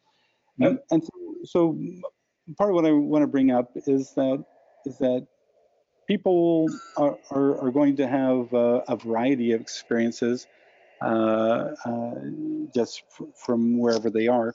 Even myself, one night, I became consciously aware. I don't know if I was in a lucid dream or in an OBE, but Mhm. in front of me are these two guys wearing black silk robes. And the one guy sees that I'm conscious, looking at him, wondering who the heck he is, and he nudges the other guy in the black silk robe. And, then they're both looking at me. They're both Asian guys. And, and, then, I, then I wake up from the experience. And, and so in the morning, I, I write some of my Chinese esoteric Buddhist friends, and I say, "Who wears all black silk robes and and would be, you know, in in the lucid dream or the OBE state?" And they wrote back and they said, "Taoist." That there's secret societies within Taoism that study what you would call dream yoga or what I would call you know, kind of advanced lucid dreaming. Right. And, and, so, so that that was another uh, just amazing thing to see these uh, Taoist uh, uh guys uh, out, out, there exploring uh, as well. So, so it's you never know what you're going to find out that you're connected with, and and and and and kind of these deeper interconnections that that in many ways are oftentimes behind the particular bent of your thinking, uh, the particular bent of your worldview. I remember, remember one guy I also had in the guide wing. Um, this gentleman, he would shout out questions to the larger awareness, and then the larger awareness would basically answer in response with Zen koans. Beautiful. And it was so incredible when, when this guy would report what had happened to him in the lucid dreams, and I would hear the questions in response to his request, I I was they were they were epically beautiful. They were they were so pristine. It was incredible, just mm. incredible. So yeah. so uh, everyone's going to uh, you know uh, have their own unique special connection. Um, you might start out as a Buddhist and realize that you're deeper connected with Taoism than you ever expected, and, mm-hmm. and so on. You, you, just never know where it's going to take you. Yeah, you know, for me, I, I playfully uh, refer at, the, at these deeper levels. You know, these wisdom entities are all cross dressers, as far as I can tell. um, so, you know, I, again, you're just you're triggering so many things that are just so compelling, provocative to me, and, and one here that definitely warrants um, refer, uh, comment. Oh no, actually, parenthetically, for those of you who don't know, listeners, OBE that Robert referred to is obviously out of body experience. In case that you're not familiar with that term or that acronym. But what what Robert says here that I think is so interesting is that this is one of the narratives that we've been riffing on for the last bit here, is that when you descend into these deeper strata of experiences, I think it's like uh, Hunt and Ogilvie once said, you know, the farther down the rabbit hole you get, the more collective the experience becomes. You know, one one actually starts to not so much again these these are metaphors, don't take them too literally, but not so much transcend, but one one subscends these surface structures, these kind of developmental, cultural, and social forms. And so I, I also love the the kind of double entendre when you talk about well, people have their particular bent that's a wonderful play on words because what my understanding, Robert, is that in fact, when we have these pre-personal, pre-temporal, pre-spatial experiences, that um, they get bent. They we bend them by our social cultural training, and we bend them. Sometimes, unfortunately, distort them, but we bend them into forms that we can then relate to. And so it's perfectly indicative when we even use the phraseology oh, you have particular bents. Well, you're taking this light of awareness, you're bending it into a form that you can relate to on one level. You don't really have a choice. This is what I was talking about with, you know, my friend Ken Wilber, is that the minute we open our mouth or move, we have no choice but to represent these um, experiences in the psychological structures and strata of, of social and cultural conditioning that we have. There's no option to that. Um, and so the point is to not get caught up at these surface levels and to look deeper to these common universal truths that lie, again, double entendre, uh, in the bed of, of mind and reality from which everything arises. And really, that foundational bed, just to tie it into what you said earlier, is fundamentally utterly formless. You know, it's just basically we say light and space provisionally, but whatever you say, it isn't. It's, it's something that is utterly subsentence to any um, conceptual category altogether. But you know, the, the incredibly cool thing in our conversation is how these practices invite, um, as you mentioned earlier, this deep, utterly profound exploration of the nature of mind and reality. And, and that, you know, in your quest to discover that, you've used the laboratory of the mind in, in this lucid dreaming format um, completely in the way that my tradition of Tibetan Buddhism does to explore it. Um, and so it, it's just a total gas for me to hear someone with your background riff about this sort of stuff. So um, super cool stuff, my friend. Um, I do I do want to ask you, if you don't mind, I, I almost hate to come out of incredibly deeper issues, but many people, you know, like want to get addressed to some of our listeners um, when they're working with things like lucid dreaming, and I'm sure you, you, know this extraordinarily well, one of the biggest issues is having these special dreams. So I want to ask you a couple questions around that. Um, the first one would be, in your personal and also kind of pedagogical um, experience, in other words, working with your students, what are your go-to methods? I mean, if if if you have to have a lucid dream tonight, what do you do? And if you're really training people um, and your um, go-to methods, I'm most interested to hear what those might be. Well, so so I'm going to give you a little bit of a roundabout response. Um, so, so, so when I first started out back in 1975, uh, each night looking at my hands, telling myself tonight my dreams, I'll see my hands and realize I'm dreaming. You know, I, I'd average about one or two lucid dreams a month, and, and so that that seemed pretty good. And then, then uh, years later, I heard about uh, uh, Stephen LaBerge's mild uh, mnemonic induction of lucid dream approach. And then I got, up to about three or four or five lucid dreams a month. And, and of course, uh, back then I'm young. I'm in my late teens or early 20s. I, I guess by that time I was in my late 20s. Um, but then what really got me to the point where I was having 30 lucid dreams a month was when I began to read uh, Jane Roberts' The Seth material. Yeah. And and here's what happened to me. Um, I began to develop a lucid mindset. So, so in the Seth material, the, the, the basic premise is that you create your own reality. Mm-hmm. And, the you in that, when they say you create your own reality, I, I think they're talking about the larger you and, and not the ego you. They're talking about the larger you that that you, the ego you, and the larger you create your own reality. So, so here's here's what would happen. I would go throughout the day, and when I, you know, come around the corner and there's a woman arguing with a cab driver, I would ask myself, what beliefs, thoughts, emotions, or intents do I have that would want me to experience this today? Hmm. And I, I would wonder, why had I created this? Why had I become a partner in this event? What what was I seeing here?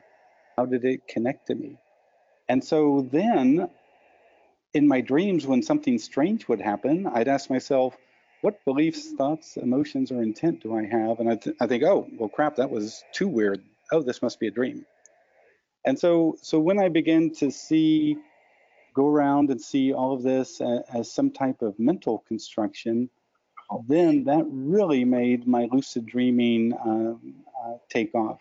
Uh, and that's what I call developing a lucid mindset, where you critically examine the state of your mind or, or, or, the, or the experiences that you're experiencing. When you critically examine them, then you begin to develop a lucid mindset. But to your question, that's not really a go-to method because it probably takes four or five years to, to, to learn that. But if, if you want to have a lucid dream, probably probably the best approach to me is is so there's the wake back to bed technique, uh, and along with proper suggestion, you wake up two or three hours before you normally would. You stay awake for 15 or 20 minutes or whatever reading about lucid dreaming, thinking about lucid dreaming, or maybe meditating and go back to sleep. And the, the likelihood of having a lucid dream is much more enhanced. And, and so um, there's those kind of techniques. I think the power of suggestion can be truly profound, but most people don't uh, use suggestion in a very uh, half-hearted way. They, they don't realize that their mind is helping to create experience and suggesting all the time. But um, anyway, but um, that, that, that's what I'd say in response to that. Yeah, beautiful.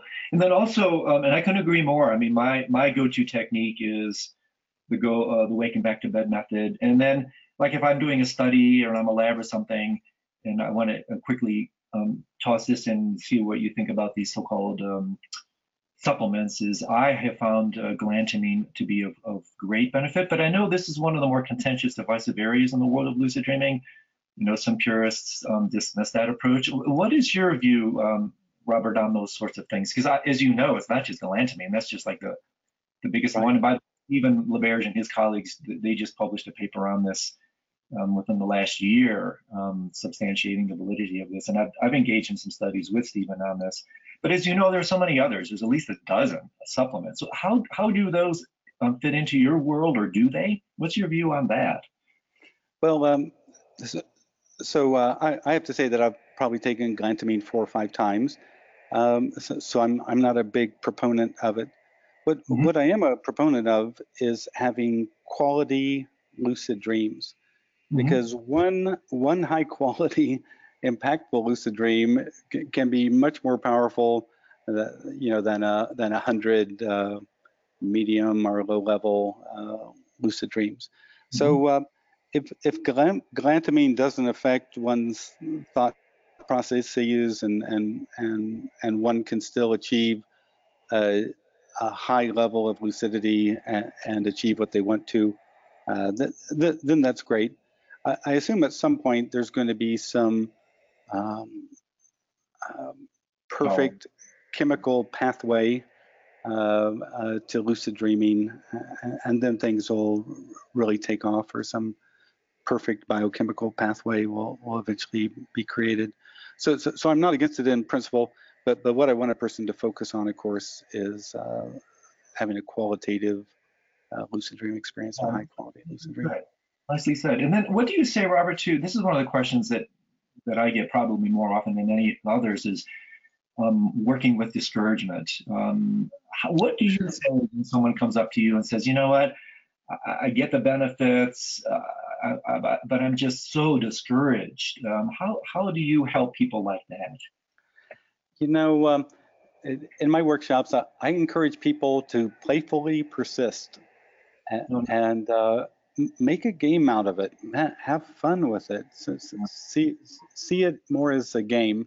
And that's one of the unfortunate things. Sometimes I meet uh, spiritual adherents who that they almost flagellate themselves with, you know, um, uh, the the depth of their practice and the intensity of it and all. And I, I'm just like, loosen up, dude. It- Yeah. It's you, you, you the ego cannot force the the uh, the unconscious uh, in in that way. You're in a relationship. You gotta you gotta you gotta play with your larger awareness and uh, and and persist, but in a but in a playful approach will, will get you there. Uh, I think so much faster. So so, Yeah. so that that's what I encourage people in terms of discouragement. I'd say, hey, take a break, take a break for a month or two, give it up, forget about it, have fun. Exactly. And and then oftentimes when they forget about it and have fun, suddenly they begin to have lucid dreams because they're not constantly harping at themselves like some sort of crazed uh, uh, lunatic. So Yeah. uh, so so playfully persisting really is is the best way to go. And and if, if you run into a dry period, say what the heck, everybody runs into a dry period. Uh, uh, I'll just uh, let it go for for a few weeks and uh, see what happens. Yeah, yeah. I mean, you know, in, in the meditative traditions, they have this maxim that I found completely applicable to dream yoga, lucid dreaming is, you know, not too tight, not too loose. If you're loose, you're not practicing. You're just capitulating to your non-lucid habits. If you're too tight, you do exactly what you, you just related. You know, you, you tie yourself into knots. It's no fun. And then no surprise that when you release that and kind of find your way back to the middle, then the lucid dreams tend to happen in that opening. And I think as you well know, that's one of the challenges with this venture altogether is kind of titrating your experience because even when you're in a lucid dream, it's it's a, a matter of not too tight, not too loose. Because if you're too loose, you'll capitulate and fall back into a non-lucid dream. If you're too tight, you're going to kick yourself back up and, and out of the dream. And so uh, I have found that particular tightrope to be a very useful one in terms of the way we relate to sleep and dream. Um, so the other thing, oh, go ahead. Also, one thing that I do want to mention, I do think it helps a person to have some sense of of dream symbology, um, to to to kind of honor and value the non-lucid dreams and, and Mhm. begin to appreciate their own unique personal symbolism and all. Because as you go deeper into lucid dreaming, and maybe, for, for example, you might interact with the larger awareness, sometimes you get a literal literal response, but sometimes you get a symbolic response, and then you've got to figure it out. So, so part of playfully persisting is also just appre- appreciating the majesty and creativity uh, of uh, the regular dream experience, and, and also sometimes benefiting from it when, when it points to the issues uh, that you're ignoring or denying or whatever. That's a, That's a terrific point, Robert, because you know, as, as we know, lucid the way I relate to both lucid dreaming, dream yoga, and even sleep yoga is there are just skillful means on this extraordinarily large bandwidth or spectrum of, of nocturnal experience. And and in many ways, you know, the charter as I see it is just establishing a more elevated and perhaps even sacred relationship to the nocturnal mind. And, and then the natural byproduct of that relationship, as we both know from indigenous cultures that have this kind of relationship, is is a is a, almost the discovery of a ready conversationalist, if you will, or just the dimension of mind that unfortunately we in the West have dismissed. I mean, even when we say things like, "Oh, it's just a dream," you know, that's that's indicative of this uh, dismissive attitude that we have in the West. And so by simply shape shifting that attitude, I think that's part of the lucid mindset that you're alluding to. Um, and then honoring and appreciating um, even the non-lucid dream, the fact that you're having more recognition, you're remembering more dreams, um, that sort of thing. You know, celebrate the small successes. Also, something, um, and I'm thinking as as we talk about this, sometimes when I interact with a person on my workshop and they tell me, "Oh gosh, I haven't had a lucid dream in six months," I say, "You tell me your last lucid dream." And oftentimes in that last lucid dream, they ran into a fear. Oh, yeah. And what happens when you run into a big fear? you shut down, you turn away, you ignore, you deny, you repress it, the whole thing. And and I go, look, here's what's happening here. you you have shut down because you don't want to face this next nut. You don't want to crack it. You're right. still intimidated by it. And once you are ready for it again, then your lucid dreams will start up again. But you've got to be ready. And so, by virtue of what you've shared with me, I can see that you need to do X, Y, Z. Yeah. And, and oftentimes, uh, when I have people who have had a good lucid dreaming history, but all of a sudden something stopped, go back to that last lucid dream, see what the issue is, and, and normally you can see that there's a, a, fear, a concern, a limiting belief, or, or something that's uh, that they don't want to deal with, and and that's that's why why things have uh, that's a that's a really great point, and and for me, I, am a, a, big student of fear, um, and just um, again so much to say here, but um, etymologically, you know, the word comes from a root that means fare, F-A-R-E, as in toll, and so um, fear is one of the most powerful deterrents for psychospiritual growth because ego, you know, is afraid of the dark. Ego doesn't want to have um, its uh, cover removed. And so it hides and feeds in darkness. And so to me, I mean, I've spent, you know, one of the maxims of my life, uh, Robert, is, you know, if you really want to grow in this life, yeah, there's some provisional validity to it. Joseph Campbell said, you know, follow your bliss for sure. But if you only follow your bliss, you're going to get blissed out. And so to me, if I really want to grow in this life, I follow my fear because that that's leading to to real growth. Fear is a minion of ignorance, and if I really want to penetrate the darkness of ignorance, I have to go into and through my fear. And so, again, having a really valuable map where you understand that when you come up against the flame toward, you know, the fires and barbed wire and the and all the booby traps of your unconscious mind, that's actually really good news. I mean, it really means you're coming up against the membrane of the limited self sense, and fear is there waiting for you. Um, and so, again, if you have a more complete map, just say, hey, wow, you know, this is this is actually a good sign. I'm starting to get somewhere. Then even that map alone can help you eliminate and, and I should say illuminate and then potentially eliminate the fear. But that that's a terrific point about going back to the you know, previous dream that may have elicited that and then subconsciously deterred you. So right, and, and I, I do want to note uh, to people too that on occasion uh, you're giving you're given help in, in lucid dreams and and in, in my first book, I, I called these uh, dream figures, I called them re- review committees. So, yeah. so, I'd be in a lucid dream, and and you know some very knowledgeable dream figure would come up and ask me, would I please follow it? Um, it, it has some other dream figures that want to talk with me, and and normally at that time I just took it as a big joke, and I would follow them and and see what these dream figures had to say. But oftentimes I, I realized on awakening that it was kind of like a review committee. They were uh, kind of gauging my progress. Sometimes yeah. they would literally uh, kind of uh, talk about how aware I was or how I wasn't aware. But I remember at one of these, So, so I was going quite deep, but at one of these, the gentleman at the end who asked me to come in and, and talk with the group, and, and this group was was really asking me just incredibly probing questions. At the very end of it, he held a book that was in white leather, and he pointed to a chapter, and and basically the chapter was on something like um, good and evil and decadence and and corruption and, and something like that. And, and when I woke up, I thought, why did that guy show that to me at the very end of that lucid dream? And then a couple days later, it hit me that that I wasn't going deeper into lucid dreaming because I wondered if inherent evil existed. Yeah. And, and that's a very uh, Protestant uh, Christian notion that's floating around in the deeper subconscious parts of my mind. And I realize in my next lucid dream, I have to find out if inherent evil exists, if this system that we're all part of initially had within it inherent evil. Because if it does, I'm going so far deep, you know, I better be on the lookout and, and all. Mm. And, and so, so I talk about this next lucid dream I had that I decided to go in search of evil. And I keep going and going and going and going until finally I get to the end of the cosmos. And then there was a voice, and it told me, the light upholds the darkness. It's something like that. Then Hmm. it said, everything is sacred and alive. Yeah. And then it said, even the space between your fingers is sacred and alive. Yeah.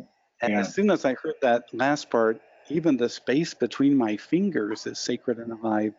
Then when I woke up, I knew that inherent evil doesn't exist. It's not to say that people can't be ignorant and mean and brutal and cruel and hateful and all that. I'm not saying I'm not saying egos can do that to other egos and, and all. I'm just saying that inherently built into the system. Uh, after that, I realized that evil wasn't built into the system, and, Yeah. and that allowed me to to keep going further. Again, yeah, this ties in perfectly to what we were talking about earlier. You know, um, that uh, type of uh, fear or evil is just a, a, another imputation. It's a it's a, a product of the reifying ego um, that just makes these it projects its image onto anything, including things like fear. And, and so it- the quote that came to my mind here, Robert, is from Kashmir Shaivism. This beautiful um, rendering where it says, you know, there is no darkness within, only light unseen.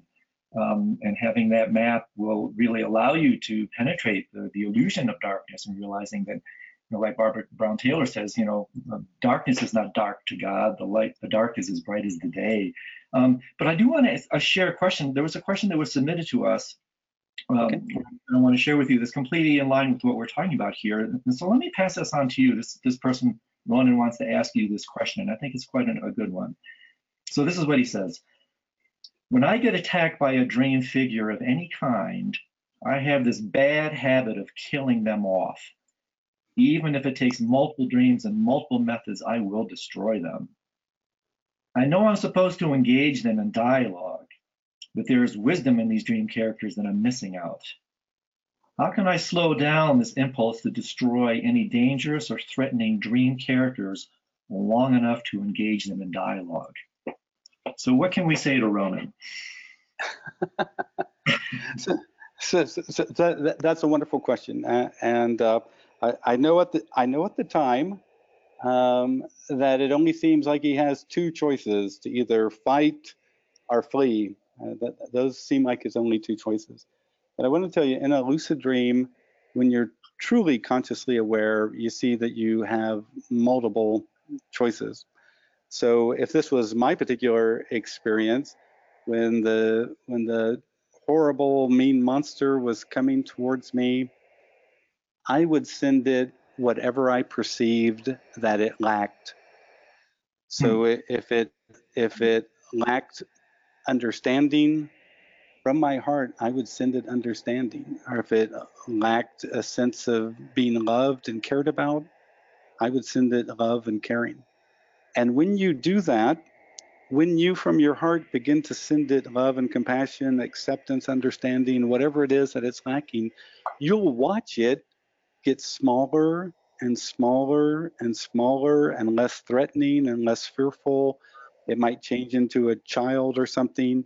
and if you completely keep doing this until you utterly accept it, normally it'll explode into light and that light will come back into you and, and it'll energize and change your life.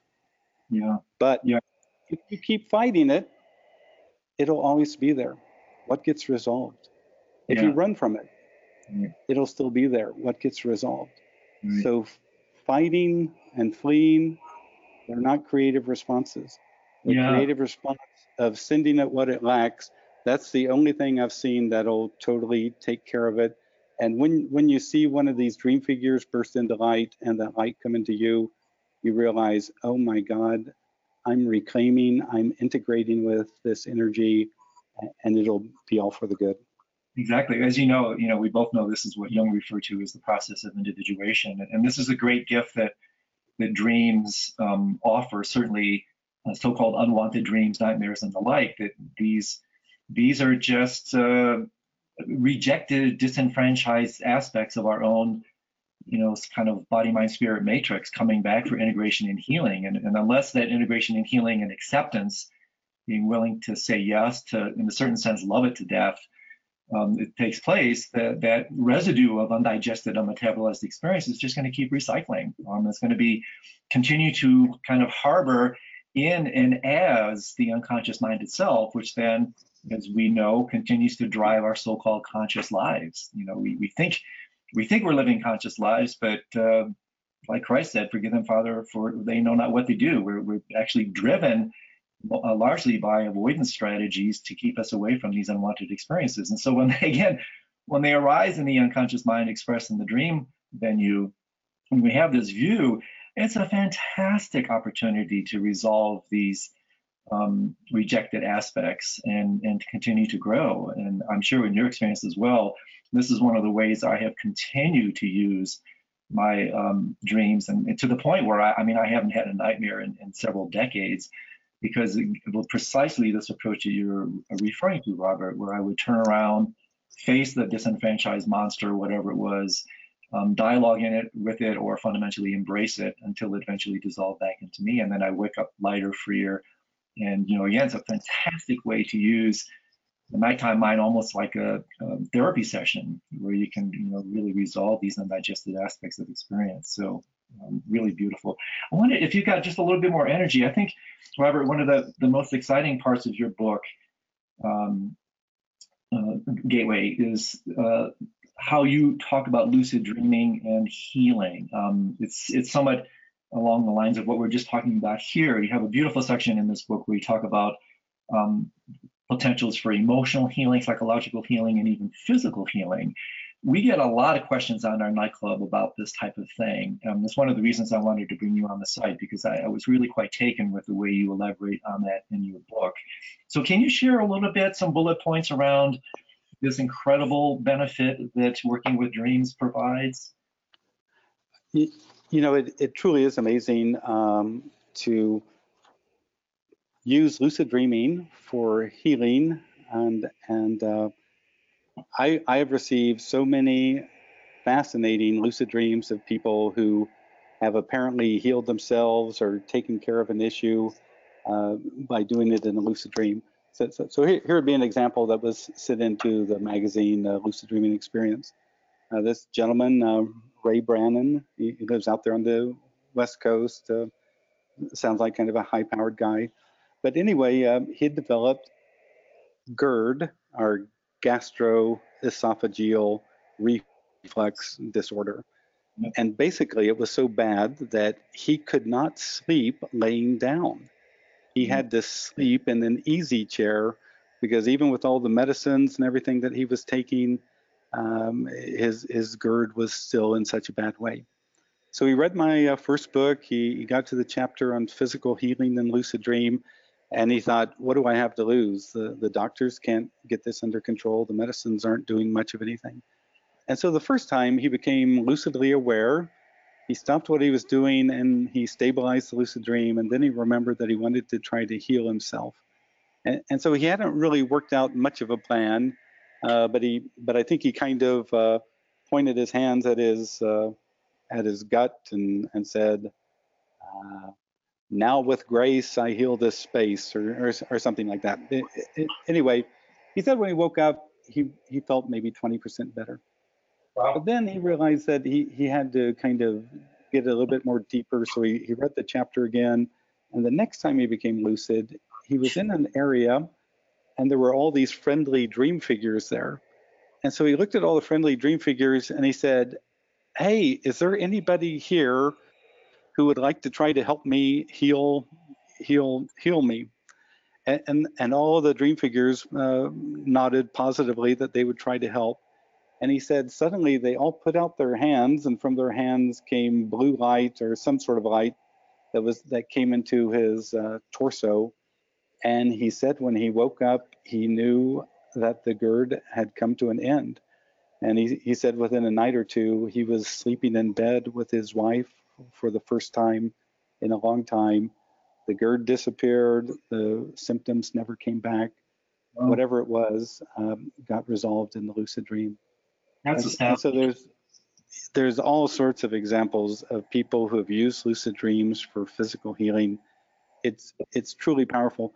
But the one thing that I would want to say uh, in my chapter, I really encourage people to use their own kind of locus of control, and, and by that I mean that they act with their own knowledge. So, for example, some people I suggest that they become lucidly aware, and maybe be- between their hands create a ball of healing light and then put the healing light on your knee or ankle or whatever's hurting uh, intending for it to be healed or maybe you might want to put healing energy into your right hand and then you can stick your right hand into your uterus or whatever and and and heal the cyst or the fibroid or whatever it is. And, and some of these people have gone back to the doctor later and they no longer have a cyst. They no longer have a fibroid or the the out of control bleeding the internal bleeding has stopped or whatever it is. Th- there's just truly powerful uh, um, stories of lucid dreamers who have apparently healed themselves in the lucid dream state Yeah, yeah, and it really makes sense, doesn't it, Robert? Because you know, again, in the in the Eastern view of body, um, this isn't just spirituality. Now we're talking actual medicine. You know, the, the gross body is a an expression, manifestation of the subtle body, and uh, when we're working with dreams, where it's a subtle dimension of mind that is supported by a subtle body, as you know, and so by working to transform the subtle body um, it's the basis of things like acupuncture, moxibustion, and the like. But I think we can we can do it here. In fact, to a certain extent, as you know, uh, Dr. Carl Simonton, you know, whose work with guided imagery, he's discovered that people who supplement standard radiation and chemotherapy with guided imagery have, uh, you know, up to a 50% um, kind of greater increase in, in healing response. And so there's no greater kind of container or environment of imagery than there is in dreams and lucid dreams. Um, and so, you know, visualizing your body is healed and um, complete, doing the things that you Right. kind of guessed. Um, I have worked with this in this regard, and I think it represents is, is so much of lucid dreaming does. Um, future you know, javelins, uh, throwing the javelin into the future of possible healing, psychological, physical, emotional, spiritual, to work with these more foundational domains makes complete and utter sense to me. Um, so, I, you, And I, I, I do want to mention that uh, also when Stephen LaBerge, he, he did a whole series of um, um, scientific studies in in lucid dreaming where he wanted to see if the lucid dream event had any physical effect on the body. right? And, and so he had the lucid dreamers become lucidly aware, signal they're lucidly aware, beginning the experiment. And then he'd have them in the lucid dream uh, flex their right arm and then flex their left arm in an alternating pal- pattern. Sorry. And, and he discovered because he'd put some um, um, uh, descriptive uh, uh, things around their forearms that they were having subliminal arm movements in a left and right alternating power patterns showing that uh, that these lucid dream events that you think are just occurring in the dream are actually affecting the physical body why they happen. And, and there's some other studies he did. I, I won't go on, but there's probably four or five studies he did that showed that the lucid dream activity actually had a physical effect on the physical body. Isn't that amazing? It's it's you know it's it's it's more than just kind of the neuroplasticity thing. It's just what we do with our mind affects our brain. What we do with our sleeping mind affects our brain, changes our brain, but it also affects our body. I mean, it, it's it's not just left at neuroplasticity. You know, the entire not just the, the physical body, but you know, what I call ontic plasticity. I mean, all of reality is plastic. All of reality is, is fundamentally dreamlike. And so again, when we get this that kind of motif of, of de-reification, you know, softening our views of things, and when we realize the kind of more plastic nature of things, it's a sense of freedom, a sense of greater control that we're not so stuck in this uh, solidified, reified world of our own making. Um, you know, it's like I say, we are the ones that transform a fluid, dreamlike world into concrete and steel, and then bitch about why it's so hard. Um, and so this is a, another kind of suggestion along those lines. Um, I wanted to close, you know, we, are running out of time. You're so generous with your time here, but you are also one of the few writers, Robert, that talks about the relationship of lucid dreaming to hypnosis. Uh, I have some training in clinical hypnosis. I work, in, work with it in some of my patients. Um, but there aren't that many people that, that speak about it as you do. Um, can you riff a little bit about your understanding and experience of the relationship between lucid dreaming and hypnosis? Well, um, so I remember uh, as a young guy, uh, probably 18, um, learning about hypnosis, and I even went to uh, learn self-hypnosis with a hypnotherapist in, in Wichita, Kansas. And, and so self-hypnosis for me was something that I practiced a lot during my college time. But you begin to see, and, and reading the Jane Roberts Seth material, you, you really begin to see that in many respects, um, we're involved in something like a waking trance, that, that our our mind stream, our beliefs, our thoughts, emotions, and, and all just all come together and uh, and and keep it all alive, keep it all activated, keep the trance going. And so uh, when you begin to observe the mind and observe your beliefs and expectations and focus, then you really get to see that that we are in many respects hypnotizing ourselves.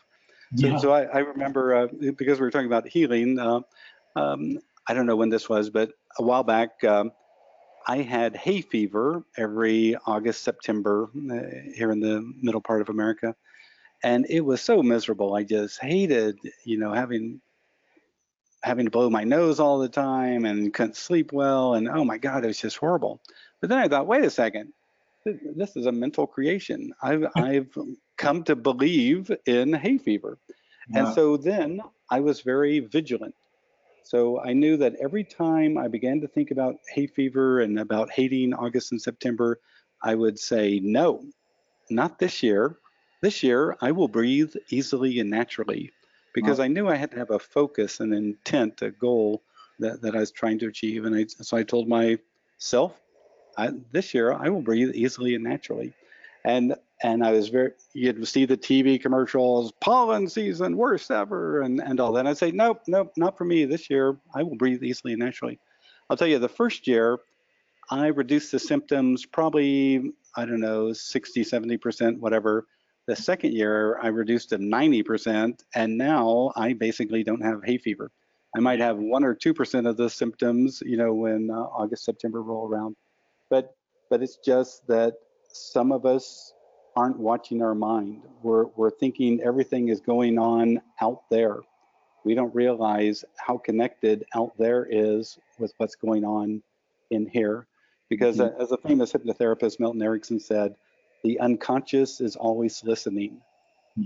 and, and when you begin to observe your mind stream, what you're telling yourself, what you're thinking, what you're believing, then you realize that you are the hypnotist that is hypnotizing yourself to believe the experience that you will then come to experience. And so the only way is to get lucid about it and, and begin to change it if it's not to your liking. Yeah, I mean, in many ways, you know, the metaphor of waking up, the Buddha being the awakened one, is just one way to look at it. I think it's utterly valuable, um, valid to talk about the Buddha as the dehypnotized one you know that we're, we're constantly like you're saying giving ourselves post-hypnotic suggestions. And, and i would argue that one of the most foundational post-hypnotic suggestion that we continue to give ourselves is to avoid fear um, to avoid the fear of the truth of our inherent non-existence um, fear of death. And, and basically, you know, born from that is this incredibly sophisticated avoidance strategy that really, in my opinion, constitutes the entirety of our so-called conscious lives, which is basically just trying to get away from these foundational truths that from an egoic perspective really can be related to is, is death. And that's why in these deeper practices, fear is fundamentally waiting for us. But but basically the idea I couldn't agree more with how it is that we're always talking to ourselves, we're always downloading again this kind of bidirectional thing we're always downloading into the unconscious mind which then uploads back into our so-called conscious experience but that's what it, that's what it means to be asleep that's what it means to be hypnotized is that we fundamentally think we have conscious control we think we know what we're doing in our lives but we're fundamentally sleepwalking we're fundamentally hypnotized um, and so have you had personal experiences robert along along these lines like in the dream state have you given yourself so-called post-dream suggestions for um, altering your daily behavior and daily life, or do you do you well, like to do that so much spontaneously? Yeah, it. Uh, I I played around with it and uh, played around with uh, influencing waking life uh, from the lucid dream state, but but but, normally I don't talk about it much. It's it's just one of those things. So yeah, cool. Well, my dear friend, I, I, cannot tell you how grateful I am for you to have spent this time with us. It's, it's, you know, I, to meet a kindred soul is always so inspiring to me. Um, I, I, wanted to just close by giving you the opportunity to share with our audience how they can reach you, how they can learn more about you, um, and if you want to share a little bit about what you're actively working on, so people can connect with you. And part of our charter with with our little Night Club venture is to do exactly what we're doing here, which is to cross-pollinate wisdom with other leaders, thinkers, scientists, researchers, scholars, practitioners, and the like. Um, and so, to whatever extent we can introduce um, our audience to your work, um, I'd love to give you the opportunity to do that. Yeah, so um, uh, I, I, do just want to um, make a couple preliminary comments. Uh, first, I do want to say that uh, after uh, uh, meeting this uh, lineage head of the Chinese esoteric Buddhism, um, I decided to join um, and become a member of Chinese esoteric Buddhism. So, uh, so, so I, I, do want you to realize that that, that, that I I made um, made that decision. Um, also, I did want to say um, earlier we were talking about uh, blue figures. Um, right. I, I do want to point out that I did go through a period of time where I dreamt of figures with blue skin color, and oftentimes they reminded me of uh, uh, frequently in um, Vedic art or or in, in the Hindi uh, system, you'll see, I don't know, Shiva or Vishnu or whomever uh, yep. with kind of blue skin tone. And, and, so I went through this whole period where I, where I saw a lot of those folks. But but in the uh, when I kept going on and went beyond lucid dreaming, um, that figure was composed of blue light. Even even though it had a human form, you could see through it because it was composed of blue light. So so I, I just want to make that that clear. Yeah. But anyway, um, um, so how to connect? Uh, so I, I have my books website is lucid, L-U-C-I-D, lucidadvice.com. And that's where you can kind of see what I'm up to and doing. Um, I wish I was a little bit more technically uh, adept. Uh, I, I, would keep the website up a little bit better, but you can get kind of a basic sense. Um, also, we have our free online magazine, uh, Lucid Dreaming Experience, which is at dreaminglucid.com or luciddreammagazine.com. And, uh, and, and, so those are the two primary ways to get a hold of me. I do twice a year the online workshops uh, with Glidewing. So that's Glide, G-L-I-D-E, glidewing.com. And those are a lot of fun. They, um, it's a 30-day thing, so there's a lot of time for people to play around and ask questions and have experiences.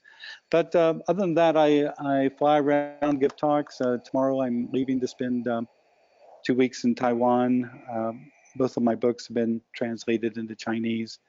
And, uh, and so there's a lot of, of course, a lot of interest in there, especially in kind of a Western view of, of all this. And um, so I go around the world, but basically um, I've devoted the rest of my life to lucid dreaming I'm not the most uh, socially um, social media wizard out there, so you might have to reach out and try to find me instead of uh, figuring that I will uh, figure out my way to find you. But uh, but anyway, I do appreciate um, your work on all of this and just um, encouraging people to look deeper and uh, and explore these topics more thoughtfully. Yeah, there, there's a, an entire cosmos here, you well know, and, and the fact, Robert, that you have dedicated your life to this as a parent, um, you know, the depth of your your knowledge, your wisdom, and your expertise, and, and um, the stories that you share, I think in particular, are really inspiring. So once again, my dear friend, thank you so much for taking the time. Um, it's a delight to finally meet you because listeners may not know, while I'm familiar with with Robert's uh, written work, we've actually never met in person. Um, so the have the opportunity to spend a couple hours with you like this is extraordinarily generous on your part, and uh, perhaps we'll find another opportunity to do it again. But in the meantime, travel safe to Taiwan. Uh, pleasant dreams, pleasant life, and uh, may our paths cross many times in the future, my friend. Okay, okay. Be well and, and lucid wishes, everyone. Take care, Robert. Travel safe. Bye now.